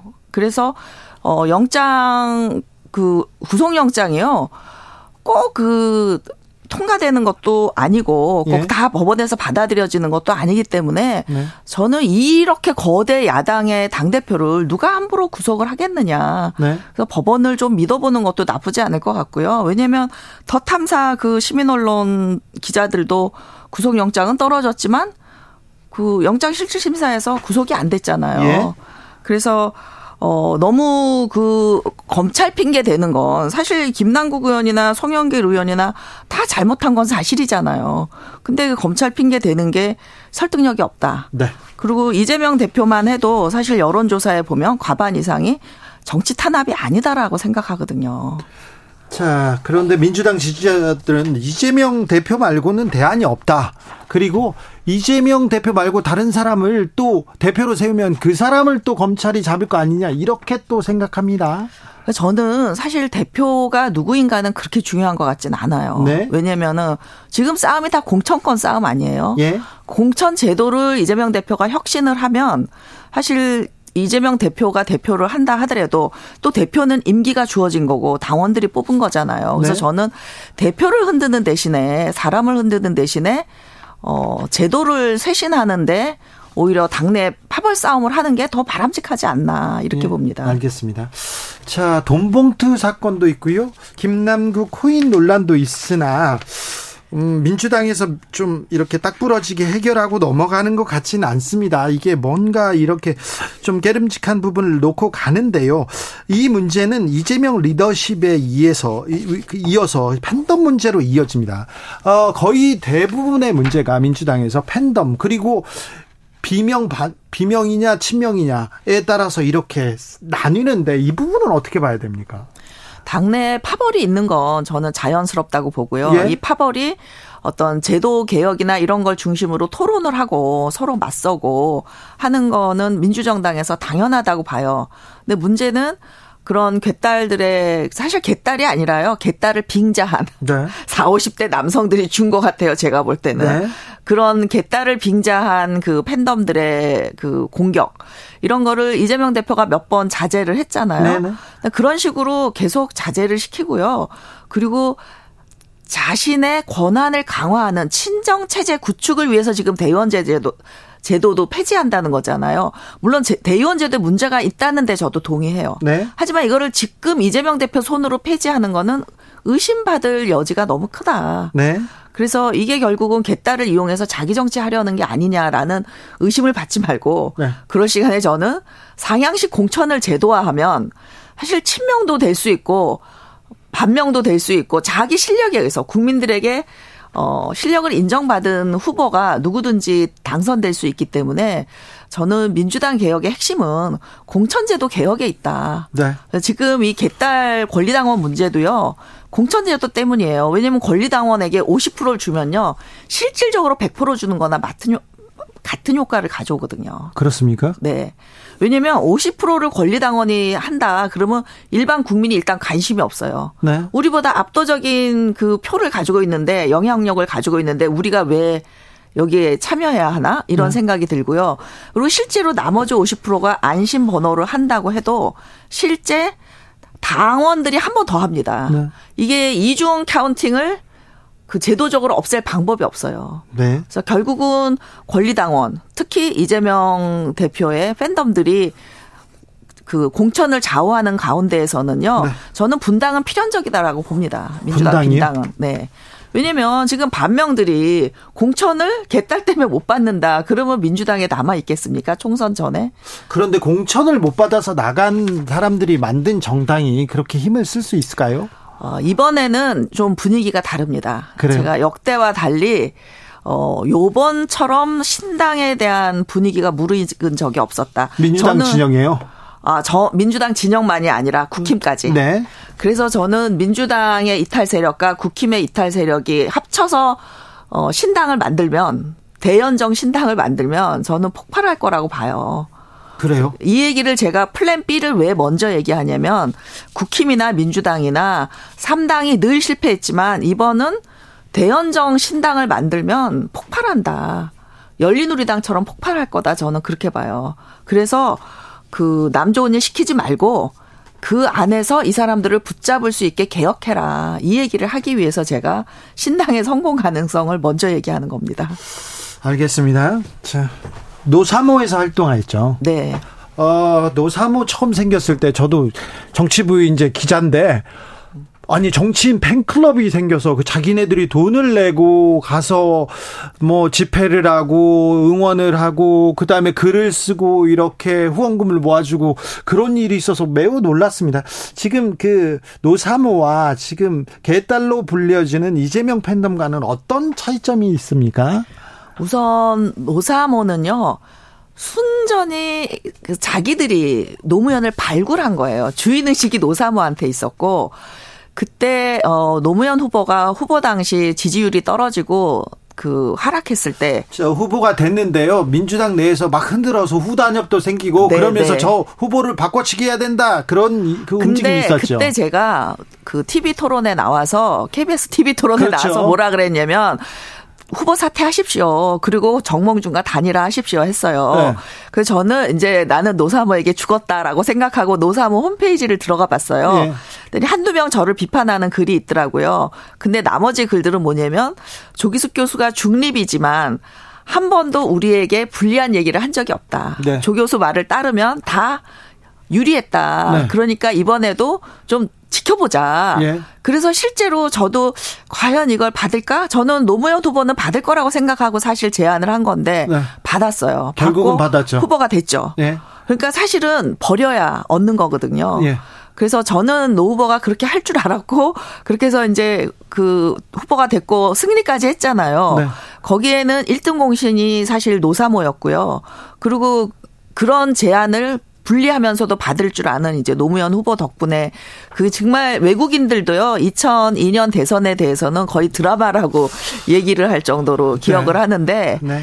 이제 이재명 팬덤은 그 제가 이재명 대표에게 옳은 제안을 해도 네. 저는 진짜 옳은 제안만 늘 하지 불리한 제안은 안 해요. 알겠어요. 근데 제가 이렇게 욕을 먹는 걸 보면 대화가 안 된다. 대화가 논리적 설득이 안 된다. 이재명 대표한테는 어떤 추천해 주고 싶습니까? 어떤 걸 권하고 싶습니까? 그러니까 이제 그 과거에 제가 권했던 거는 영장 실질 심사를 본인이 먼저 가서 받아라. 네. 이런 거대 야당 대표를 그 구속시킬 강큰 판사는 별로 없다. 네. 그 왜냐면 가서 받으면 사실 구속이 되더라도 또 나올 수 있거든요 현역 의원은. 네. 그래서 오히려 그 들어갔다 나오면은 국민들이 볼 때는 아, 진짜 정치 탄압을 당했구나라고 볼 수 있어서 훨씬 이재명 대표에게 유리한 건데 네. 이제 그렇게 안 했잖아요. 근데 네. 표결에서 거의 이탈표가 많이 나와가지고 이기고도 지는 네. 그런 상황이 벌어졌거든요. 네.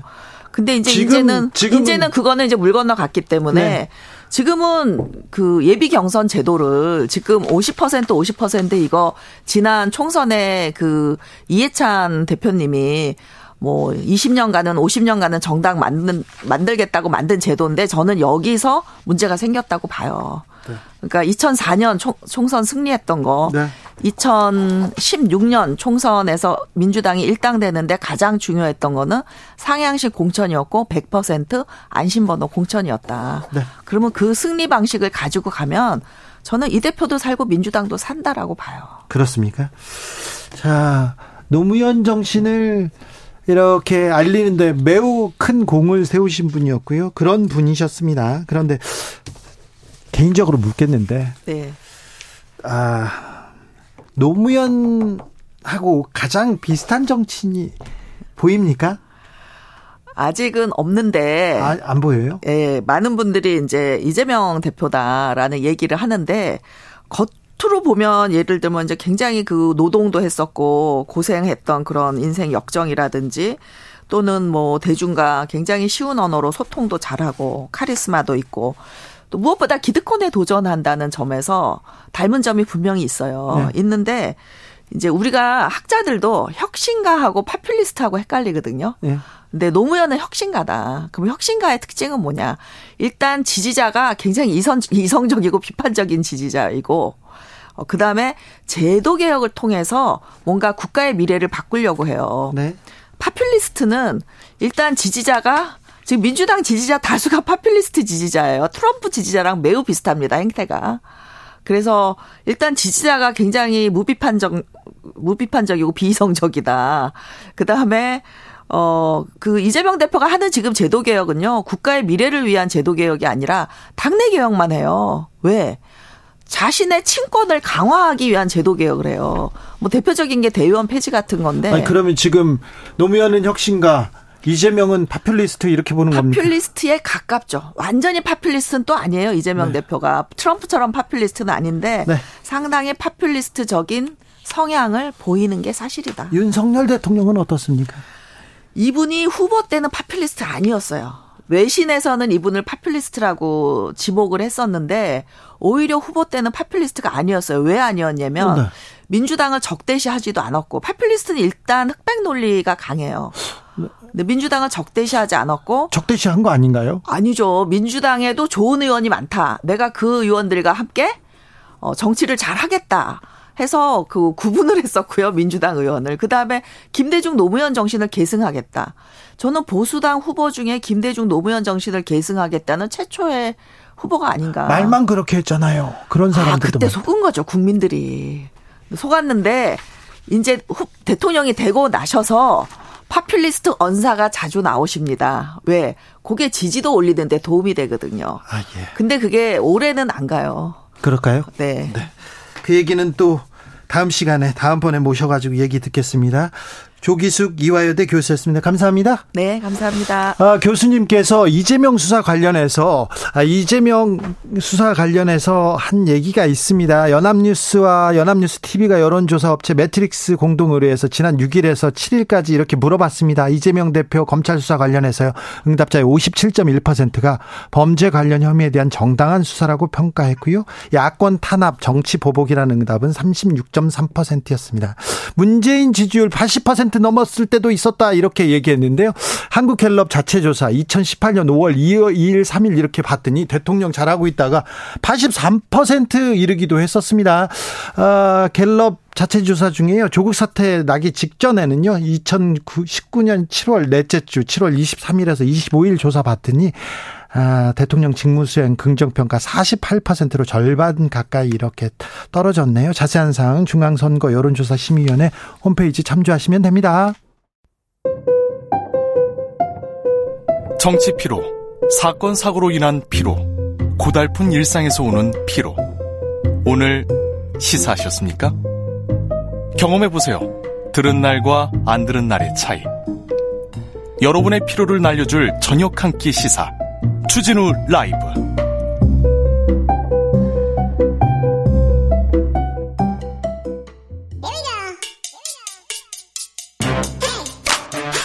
뉴스를 향한 진지한 고민 기자들의 수다 라이브 기자실을 찾은 오늘의 기자는 은지혁이요. 시사인 김은지입니다. 오늘 준비한 첫 번째 뉴스부터 가봅니다. 네, 국가인권위원회 상임위원이 논란의 중심에 섰습니다. 이 충상 상임위원인가요? 네. 이분 계속 발언이 문제가 나 된대네요. 네, 지난달 13일에 이제 군 신병훈련소 인권 상황 개선 권고를 논하는 자리가 있었다라고 하는데요. 네. 여기서 성소수자 혐오 발언이 담긴 반대 의견서를 내고 이를 소수 의견으로 결정문에 포함시키려 했다고 합니다. 뭐라고 했습니까? 아, 제가 차마 이제 입으로 옮기기 힘든 그러니까 말이라서요. 이런 분이 인권을 얘기한다는 것 자체가 하, 예. 이런 좀뭐 어떤 얘기가 있냐면 게이들은 기저귀를 차고 다닌다 이런 발언을 하셨어요. 네, 사실도 아니고 혐오 표현이다라고 명확하게 말씀드릴 수 있는데요. 네. 심지어 네. 논의되는 안건과도 관련이 없는 내용이었다고 합니다. 그러다 보니까 인권위원장을 비롯한 다수의 위원들이 제지를 했고 결과적으로 이 위원의 의견이 최종 결정문에 들어가지 않았다라고 하는데요. 이 사실이 알려지면서 인권단체들이 지난 5월 23일 인권위 앞에서 재발 방지를 요구하는 진정을 냈습니다. 자, 이 상임위원 문제는 이번뿐만이 아니었습니다. 네, 그러니까 인권 침해를 감시하고 인권을 보호해야 될 역할을 해야 될 사람이 오히려 인권 침해 당사자가 됐다라는 비판을 받고 있는 건데요. 네. 지난 3월 23일에는 또 훈련병의 휴대전화 사용을 불허해야 한다. 라는 주장을 했는데요. 아이고. 네, 사실과 좀 다른 근거를 댔다라고 합니다. 네? 훈련소에서는 자살과 자해가 없기 때문에 이런 일을 할 필요 없다라는 식의 주장을 펼친 건데요. 아니, 이분 근데 이분 뭐 좀 뭘 읽기는 합니까? 신문은 읽습니까? 세상 돌아가는 얘기는 봅니까? 휴대전화가 보급된 이후에 군에서 어 얼마나 폭행이나 인권 사고가 얼마나 줄었다는 건 알고 계신가요? 네, 자살과 자해가 없다. 뭐 물론 이제 타자가 대, 때리는 부분에 대한 건 아닌 것으로 보이는데 하지만 이것조차도 사실과 다르다라는 지적이 나오고 있습니다. 예? 왜냐하면 군인권 센터가 파악한 최근 몇 년간의 훈련소 자해 사망 사건만 보더라도 2017년 한 건, 2018년 한 건, 2020년 두 건, 2021년 한 건 거의 매년 일어나고 있다라고 볼 수 있고요. 뿐만 아니라 2022년 인권 상황 보고서를 논의하는 자리에서는 예. 이태원 참사에 대해서 충분히 예방 가능한 재난이라는 문구가 들어갔는데 이거를 반대하면서 삭제해야 된다라고 주장하기도 했다고 근데 합니다. 이 상임위원 이충상 의원 있지 않습니까? 송두환 위원장을 공격하고 있어요. 네, 그렇습니다. 왜 그러냐면요. 지난 5월 1일에 내려고 했던 성명 때문인데요. 그날 이제 메이데이 노동절이지 않습니까? 네. 그래서 국가인권위원회가 정부가 비준한 ILO 기본협약의 이행을 위해서 국제 노동 기준에 맞도록 국내법을 정비해야 한다. 이런 자료를 냈다라고 합니다. 네. 여기에 보면 한국이 OECD 주요 국가에 건져서 노동 시간이 길다 이런 사실을 지적한 보편적인 이야기라고 할 수 있는데요. 이에 대해서 인권위가 합의제 기관인데 위원장 단독으로 성명을 내는 게 적절하지 않다 이렇게 비판을 했다라고 하는데 지금까지 인권위는 줄곧 사무처가 초안 작성하고 위원장이 승인하는 식으로 이루어졌는데 이것이 이제 일종의 좌편향이다라는 식의 주장을 했다라고 합니다. 이 위원의 주장은 뭔가요? 이제 오히려 자기가 진영 논리에 빠져 있지 않고 네. 상대방들이 진영 논리에 빠져 자기의 이야기를 받아들이고 있다라는 식의 주장을 한겨레 신문에다가 했다라고 하는데요. 네. 어, 이 의원 같은 경우에는 지난해 9월달에 선출됐는데 국민의힘 선거 캠프 활동 경력 때문에 출발 때부터 인권 단체들이 많은 걱정을 했던 인사입니다. 정부 여당의 정치적 영향력에서 자유로울 수가 없어서 부적절하다라는 식의 지명 철회를 요구한 바가 있는데 네. 이제 앞으로도 이제 대통령 지명 몫으로 위원들이 많이 바뀐 이제 바뀌죠 합니다. 아니 근데 대통령이 바뀌었다고 해서 인권에 대한 기준이 바뀌는 거는 이거는 좀 이해할 수 없는데 아니 이런 분이 국가인권위에 왜 가셨는지 모르겠어요. 그냥 정당 활동하시지 그런 생각합니다. 다음 뉴스로 가보겠습니다. 네, 공천을 대가로 5억 원의 돈을 받은 기자가 어, 있다고 합니다. 이렇게 강큰 기자가 있어요. 어떤 내용입니까? 네, 지금은 이제 전직 언론인으로서 감옥에 가 있는 사람인데요. 2020년 총선 당시 공천을 받을 수 있도록 도와주겠다라고 하면서 돈 받은 기자가 최근에 1심에서 징역 3년을 선고받았다라고 합니다. 아, 웃기다. 뭐 네. 자기가 공천 준다고? 아, 공천을 야. 도와주겠다. 그러니까 이게 무슨 얘기? 아, 이거 사기인데요. 네, 사기죄로 실제로 이제 기소가 됐고요. 유죄가 선고가 됐다라고 보면 되시는데 네. 인터넷 언론사에서 일했던 20, 50대 여성 김아무개 씨인데요. 네. 2020년 1월 달에 이제 피해자로부터 공천 좀 도와달라 이런 부탁을 받긴 했다라고 합니다. 네. 그러자 이 해당 기자가 유력 정치인들과 친한 것처럼 행사하면서 돈을 달라라고 했다라고 하는 건데요. 네. 이제 국회 근처의 카페에서 만나가지고는 자기가 또 방송사 고위 관계자로 근무했던 A 씨를 잘 아는데 그 사람도 국회의원 잘한다 이런 식으로 이야기하면서 5억 원 주면 무조건 공천 받을 수 있다 이렇게 이야기를 했다라고 해요. 네, 네. 실제로 이제 그 피해자와 그 방송국 간부였다라고 하는 A 씨가 통화를 하면서 내가 정치부장도 오래 해서 정계 아는 사람도 많다 이런 주장을 했고 결국 이 사람이 그 말을 믿고 두 차례에 걸쳐서 5억 원의 돈을 건넸다라고 합니다. 네. 그런데 결과적으로는 당내 경선에 참여도 못했다라고 하고요. 이제 그게 사기죄로 번진 것이죠. 근데 이 기자 그 전 기자죠. 네, 전직 언론인입니다. 무죄 주장하고 있어요. 네, 왜냐하면 자기는 이제 소개만 했을 뿐이고 돈도 다 그 해당 방송국 간부에게 넘겼다라는 식의 이야기를 했다라고 합니다. 그렇기 때문에 자기는 무죄다라고 하는 건데요. 하지만 1심 재판부의 판단은 달랐습니다. 그 해당 언론인과 그리고 현 방송사 간부도 공모한 사건이다 이렇게 판단을 했다라고 하는데요. 뿐만 아니라 피해자에게 이런 식의 말도 했다라고 해요. 100%, 200%, 1000% 완벽하게 해놓았다. 이런 말 한 걸 봐서는 단순하게 전달자로 보기도 어렵다라고 하는 것이고요. 실제로 5억 원 중에서 3억 5천만 원을 본인이 가져갔고 있었고 수사가 들어가니까 허위 진술을 요청하는 등 여러 가지 부분에서 문제가 있었다라고 3억 합니다. 3억 5천만 원 가져가지고 지금 변제 안 한 건데요. 근데요 궁금한 게 있는데 그 방송사 간부는 돈을 받았습니까? 이 사람도 기소됐습니까? 네, 이제 이 부분이 참 저도 의아하다는 생각이 드는데요. 동아일보에 따르면 해당 사람은 최근에 공소기각됐다라고 합니다. 공소기각이라고 하는 것이 네. 이제 소가 제기가 되긴 했는데 갖춰야 될 여러 가지 형식적 조건들을 갖추지 못해서 법원에서 소송을 종결시켰다 라고 하는 것이거든요. 예? 그러니까 결과적으로 그 돈 과 관련된 부분이 있어서 동업자라고 재판부가 판단했고 뿐만 아니라 정치인과의 친분을 강조하면서 사기 행각을 벌였는데 네. 형사처벌을 피해갔다라고 보면 됩니다. 신기하네요. 참 공천 도와주겠다, 구속 막아주겠다 이런 얘기하는 사람들이요 다 이거 다 그거 사기성이 짙습니다. 지금 내년 총선 앞두고 여의도에 다니면서 이게 공천 때문에 왔다 갔다 하시는 분들이 있는데 돈으로 이렇게 공천을 산다. 그런 시대는 지났어요. 돈 안 좋아하는 사람 있냐 이렇게 얘기할 수는 있지만 거의 사기성이 클 거리요.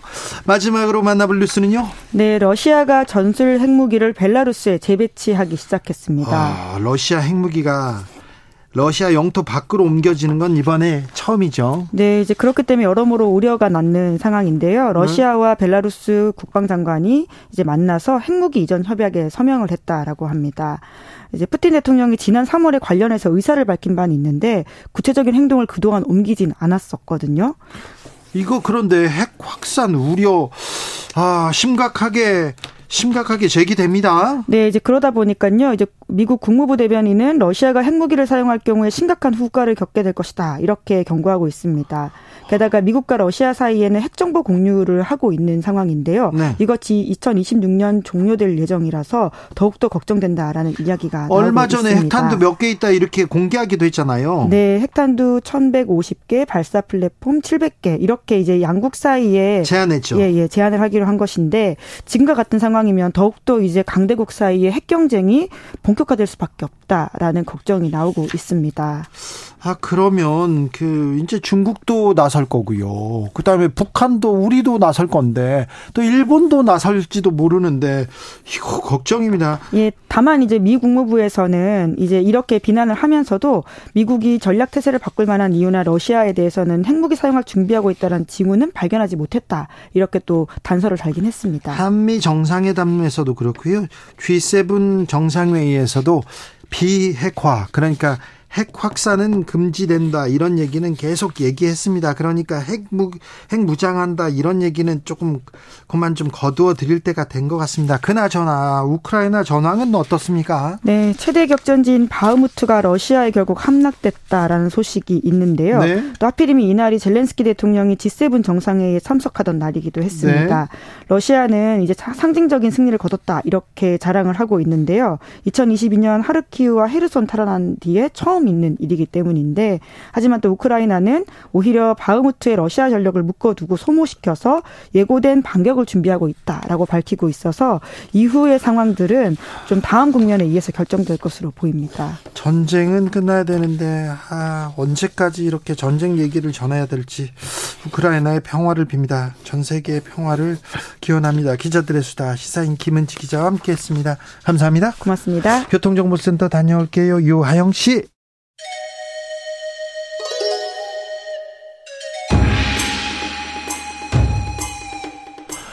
빛보다 빠르게 슉슉 바람보다 가볍게 슉슉 경제 공부 술술 경제를 알아야 인생의 고수가 된다 경공술 경공술 주진우 라이브 경제 선생님 염승환 이베스트 투자증권 이사입니다. 어서 오십시오. 네, 안녕하세요. 연휴 때 쉬지도 못하고 죄송합니다. 아유, 아닙니다. 어떻게 보내셨어요? 아, 그냥 집에서 그냥 쉬었습니다. 집에서 쉽니까? 네, 또 비가 와가지고. 네. 어디 나가지도 못하겠더라고요. 주식 고수들은 이런 부자들은 어떻게 지내나 비 오면 비슷하네요. 네, 그냥 집에 있습니다. 아, 네. 이거부터 물어볼게요. 대통령과 하원 의장이 드디어 뭐 협상을 끝냈다. 부채 네. 한도 상향 협상 합의했다. 이런 보도 나왔습니다. 이거 네. 뭘 의미합니까? 일단 이제 미국이 이제 미국 미국 같은 경우 이제 그 정부가 네. 돈을 쓸 수 있는 한도가 있거든요.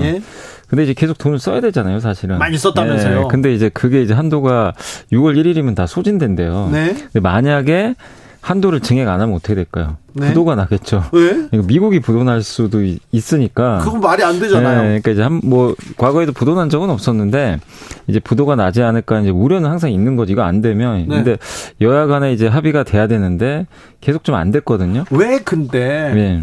이렇게 공화당 쪽에서는 이렇게 반대하고 있었어요? 아, 그러니까 반, 아니, 그러니까 공화당이 요구하는 건 뭐냐면 네.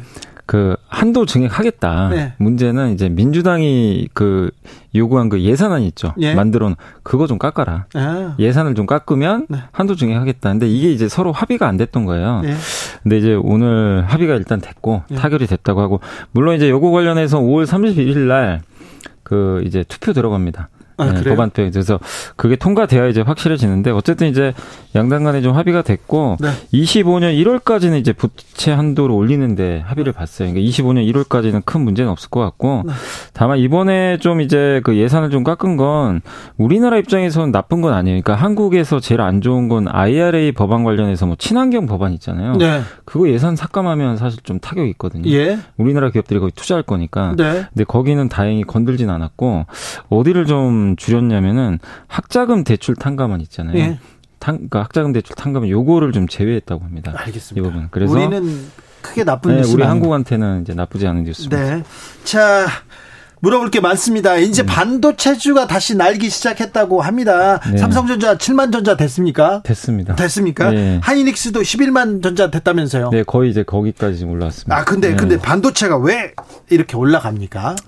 그러니까 이제 여러 지유가 너무 많아요. 사실 네. 뭐 이게 한두 개는 아닌데 그동안 너무 안 좋았다. 네. 그리고 안, 앞으로는 네. 좀 나을 것이다. 맞습니다. 그게 제일 커요. 아, 네. 저도 이사님한테 네. 좀 배웠어요.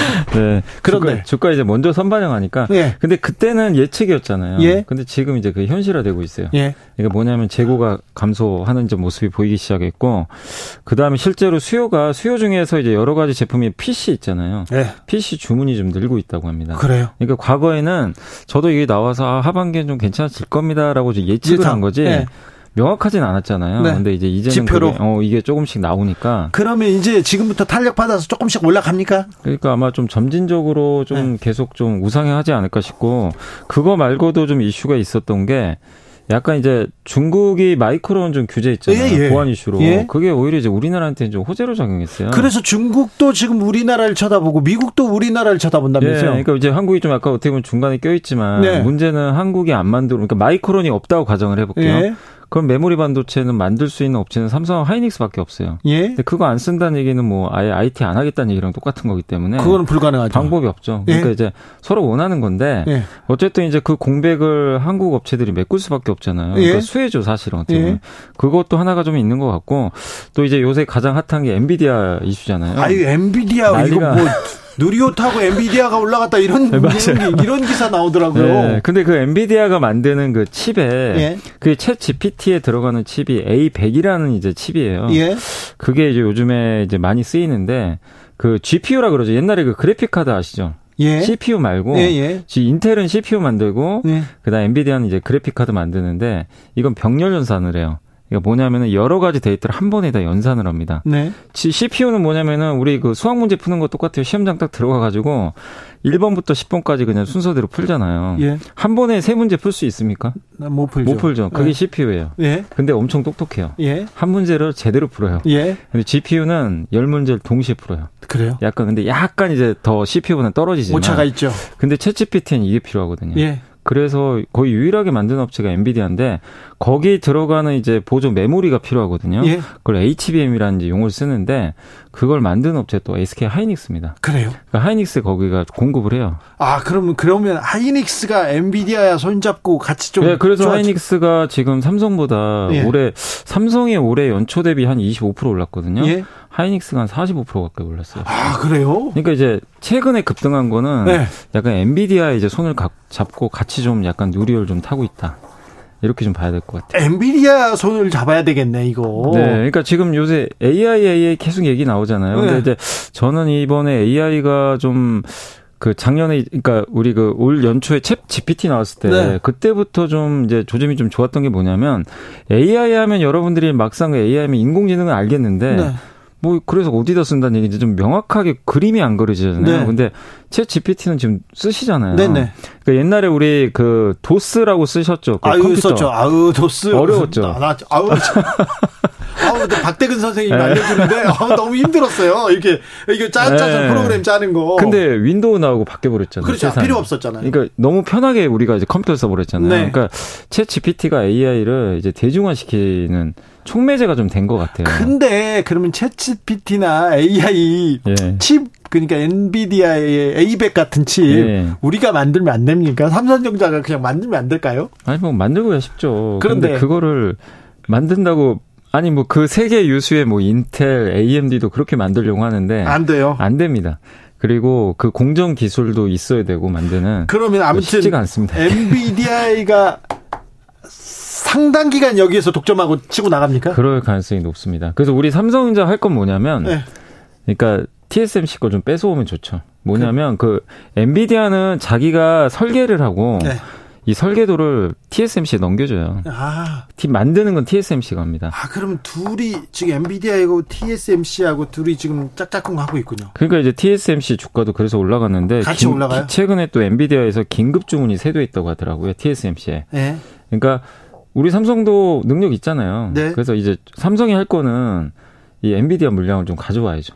요게 아, 좀 숙제인 것 같아요. 그럼 이제 앞으로 엔비디아의 시대입니까? 아, 지금 현재는 그런 거 같아요. 예. 지금 근데 올해 뭐 한 100, 100% 이상 올랐다 이렇게 얘기하는데 예. 그래도 이거 전망이 좋겠네요. 근데 이제 만약에 우리가 여기서 채치피티나 네. 이런 인공지능 이제 앞으로 안 쓰겠다. 이거 말고 이걸 네. 능가하는 뭔가 또 나오면 또. 네. 근데 아니면 경쟁자가 나오든가. 그렇죠. 이제 가장 이제 유력한 경쟁자 중에 하나가 미국의 AMD도 비슷한 걸 만들거든요. 네. 네. 뭐 GPU도 만드는데 아직은 좀 이제 안 되는데 만약 이제 그런 업체들이 뛰어들어서 만들면 엔비디아 주가는 조금 흔들릴 수 있지만 아, 네. 지금 당장은 없어요 경쟁자. 그래요? 예, 지금 안 보이면 그러면 뭐 올해는 간다고 봐야 되겠네요. 올해는 좋은데 이제 다만 주의하실 건 이제 너무 올라갔기 때문에 네. 변동성은 조금 주의하셔야 됩니다. 삼성 그리고 하이닉스는 괜찮습니까? 네, 지금도 올해는? 그러니까 물론 주가가 이제 싸지진 않았어요. 그 그때 한참 제가 이제 말씀드렸을 때 네. 그때 좀 쌌는데 네, 이제, 이제 7만 전자 만하다. 7만 전자 이제 넘겼기 때문에 네. 그 이제 우리 사람 이 몸으로 따지면 그때는 무릎 이하에 있었거든요. 네. 주가 위치가. 네. 지금은 약간 이제 무릎과 허리 사이 정도. 네. 하이닉스는 허리 넘겼어요 벌써. 그래요? 그러니까 이제 싸다고 할 수는 없다. 아, 네. 예, 지금 무릎과 허리 사이다. 예. 네. 무릎과 허리 사이. 아, 무릎과. 좋네요. 네. 아주 좋아요. 좋습니다. 네. 어, 근데 선생님 반도체 그동안 네. 어, 주진우 라이브에서 연불리 계속 보신 분들은 반도체 주목하라 주목하라 했어요. 어, 아직도 주목해야 됩니까? 중국 시장도 괜찮고 그러니까 반도체가 나아질 수 있어요? 반도체 이제 업황 좋아지는 거 이제 시작이거든요. 아 이제 좋아진다. 저는 그냥 내년까지는 좀 장기 투자 괜찮다. 미중 반도체 전쟁해도 우리는 괜찮다. 왜냐하면 네. 이거를 만약에 우리가 이 미중 반도체 펼쳐지는데 한국이 아니라 만약에 이걸 대체할 국가가 있다고 한번 생각해 보세요. 네. 뭐 일본이든 중국이든 네. 자기네가 한다. 네. 그럼 우리는 피해를 보는 거죠. 그렇죠. 한국 거 안 써버리면 되니까. 네. 근데 한국 거 안 쓰면 뭘 없어요. 쓴다는 거죠? 없어요. 아니 근데 미국에서 네. 못 쓰게 하잖아요. 뭐 들어가지 말아라 막 그러더라고. 그러니까 이거 이거는 우리나라가 어쨌든 이제 저는 시장 논리로 그냥 가야 된다고 생각해요. 아 그렇죠. 뭐냐면 그러니까 양쪽이 다 얻을 건 얻어야 됩니다. 그러니까 그렇죠 예, 왜냐하면 네. 만약에 미국 말대로 중국에 수출 못 하잖아요. 네. 그러면 우리나라 경제 망가집니다. 그렇죠. 아, 왜냐하면 반도체 수출 대부분이 중국으로 많이 가요. 그럼요. 근데 그걸 못하면은 사실 우리나라 경제 타격이 불가피하기 때문에 네. 그건 사실 좀 쉽지 않고 다만 이제 우리나라가 중국은 지금 우리나라 걸 원하거든요. 그래 중국에서 지금 뭐 상무장관이 어, 반도체 협력 강화하자 우리 도와달라 손 내밀었어요. 네. 근데 이제 우리도 중국에서 받을 건 또 받아야 되는 게 뭐냐면 지난주에 좀 우리나라 증시 중에 조금 흔들렸던 게 한알령 이슈 아시죠? 예. 사드 보복도 하는 그렇죠, 거 아니에요? 그렇죠. 정, 정영아 씨가 또 네. 갔다가 갑자기 그냥 돌아버려. 예. 그래서 우리도 만약에 이제 반도체 수출을 한다면 이제 제대로 한다면 중국 측에도 요구할 건 해야죠. 그렇죠. 예, 그런 좀 사드 보복 같은. 자, 한한령 예. 나왔는데 그러면 엔터주로 잠깐 갔다 오겠습니다. 예. 엔터주는 어떻습니까? 아, 엔터주도 좋은데 네. 그 좋은 게 이제 주가에 굉장히 많이 반영이 돼서 네. 많이 올랐어요, 사실은. 지, 그러면 지금은 쳐다 지금은 싸진 않아요. 아, 알겠어요. 그러니까 쳐다보지 말라는 게 아니라 허리 위군요. 거의 뭐 어깨 넘었죠. 어깨 어깨 네, 넘었다. 어깨는 이미 넘었고. 네. 근데 그렇게 갈 수밖에 없는 게 네. 그 대체제가 없습니다. 알겠습니다. 우리나라 엔터를 대체할. 네, 알겠어요. 아직 반도체는 무릎과 허리, 허리 사이, 하이닉스는 허리 조금 넘었다고 합니다. 네. 자, 2차 전지는요? 2차 전지는 거의 한 어깨 한 번 넘어갔다 왔죠. 넘어갔다 조금 조금 아, 굉장히 많이 올랐잖아요. 네, 네. 올해 네. 그 1월부터 한 4월까지 네. 일부 기업은 주가 뭐 다섯 여섯 배 올랐으니까. 예. 근데 지금 뭐 나쁘다기보다는 이제 좀 쉬어가는 구간이고 그 주식 시장에 돈은 한정돼 있기 때문에요. 갑자기 이렇게 반도체 같은 주인공이 나오면 네. 글로 몰려버립니다. 네. 그럼 이제 다른 업종들이 약간 수급에서 피해를 봐요. 이제 이쪽에서 돈을 빼서 좀 잘 나가는 쪽으로 옮겨가니까. 네. 그래서 2차 전지도 약간 지금 그런 구간이에요. 근데 자. 이전지가 뭐 저는 끝났다고 생각은 안 하고요. 네. 다만 이제 그동안 많이 오른 데다가 네. 좀 과열된 걸 좀 식혀가는 구간이다. 자, 2차 전지에 의해서 반도체가 지금 어 지금 주식 시장을 이끌고 가지 않습니까? 네네. 근데 이렇게 강력하게 시장을 이끌고 가는 주도주 제외하고 다른 종목들은 어떻습니까? 아, 다른 종목들은 좀 부진한 편이에요, 사실. 아, 그래요? 그러니까 이제 이 반도체가 이렇게 올라가서 지수는 오르는데 네. 그 지수 오르면 상승 종목이 많아야 되잖아요. 그렇죠. 하락 종목이 더 많아요. 이런 대형주만 오르고 나머지는 좀 안 좋고. 예, 그러니까 이거는 우리만 그런 게 아니라요. 전 세계적으로 미국도 똑같아요. 그러면요, 전 세계적으로는 아직 조금 어, 경기에 대한 불안감이 있는 거네요. 있긴 있는데, 네. 그러니까 근데 이게 참 어려운 게 뭐냐면 미국도 항상 그러잖아요. 미국 경기 침체 옵니다. 네. 침체 옵니다. 근데 아직까지는 미국 경제 좋아요. 네. 소비도 잘 되고 고용도 잘 되고 그게 미국 사람들이 코로나 때 돈 많이 받았잖아요. 예. 그 현금을 한 네 번 받았죠. 네. 저축을 워낙 많이 해놨대요.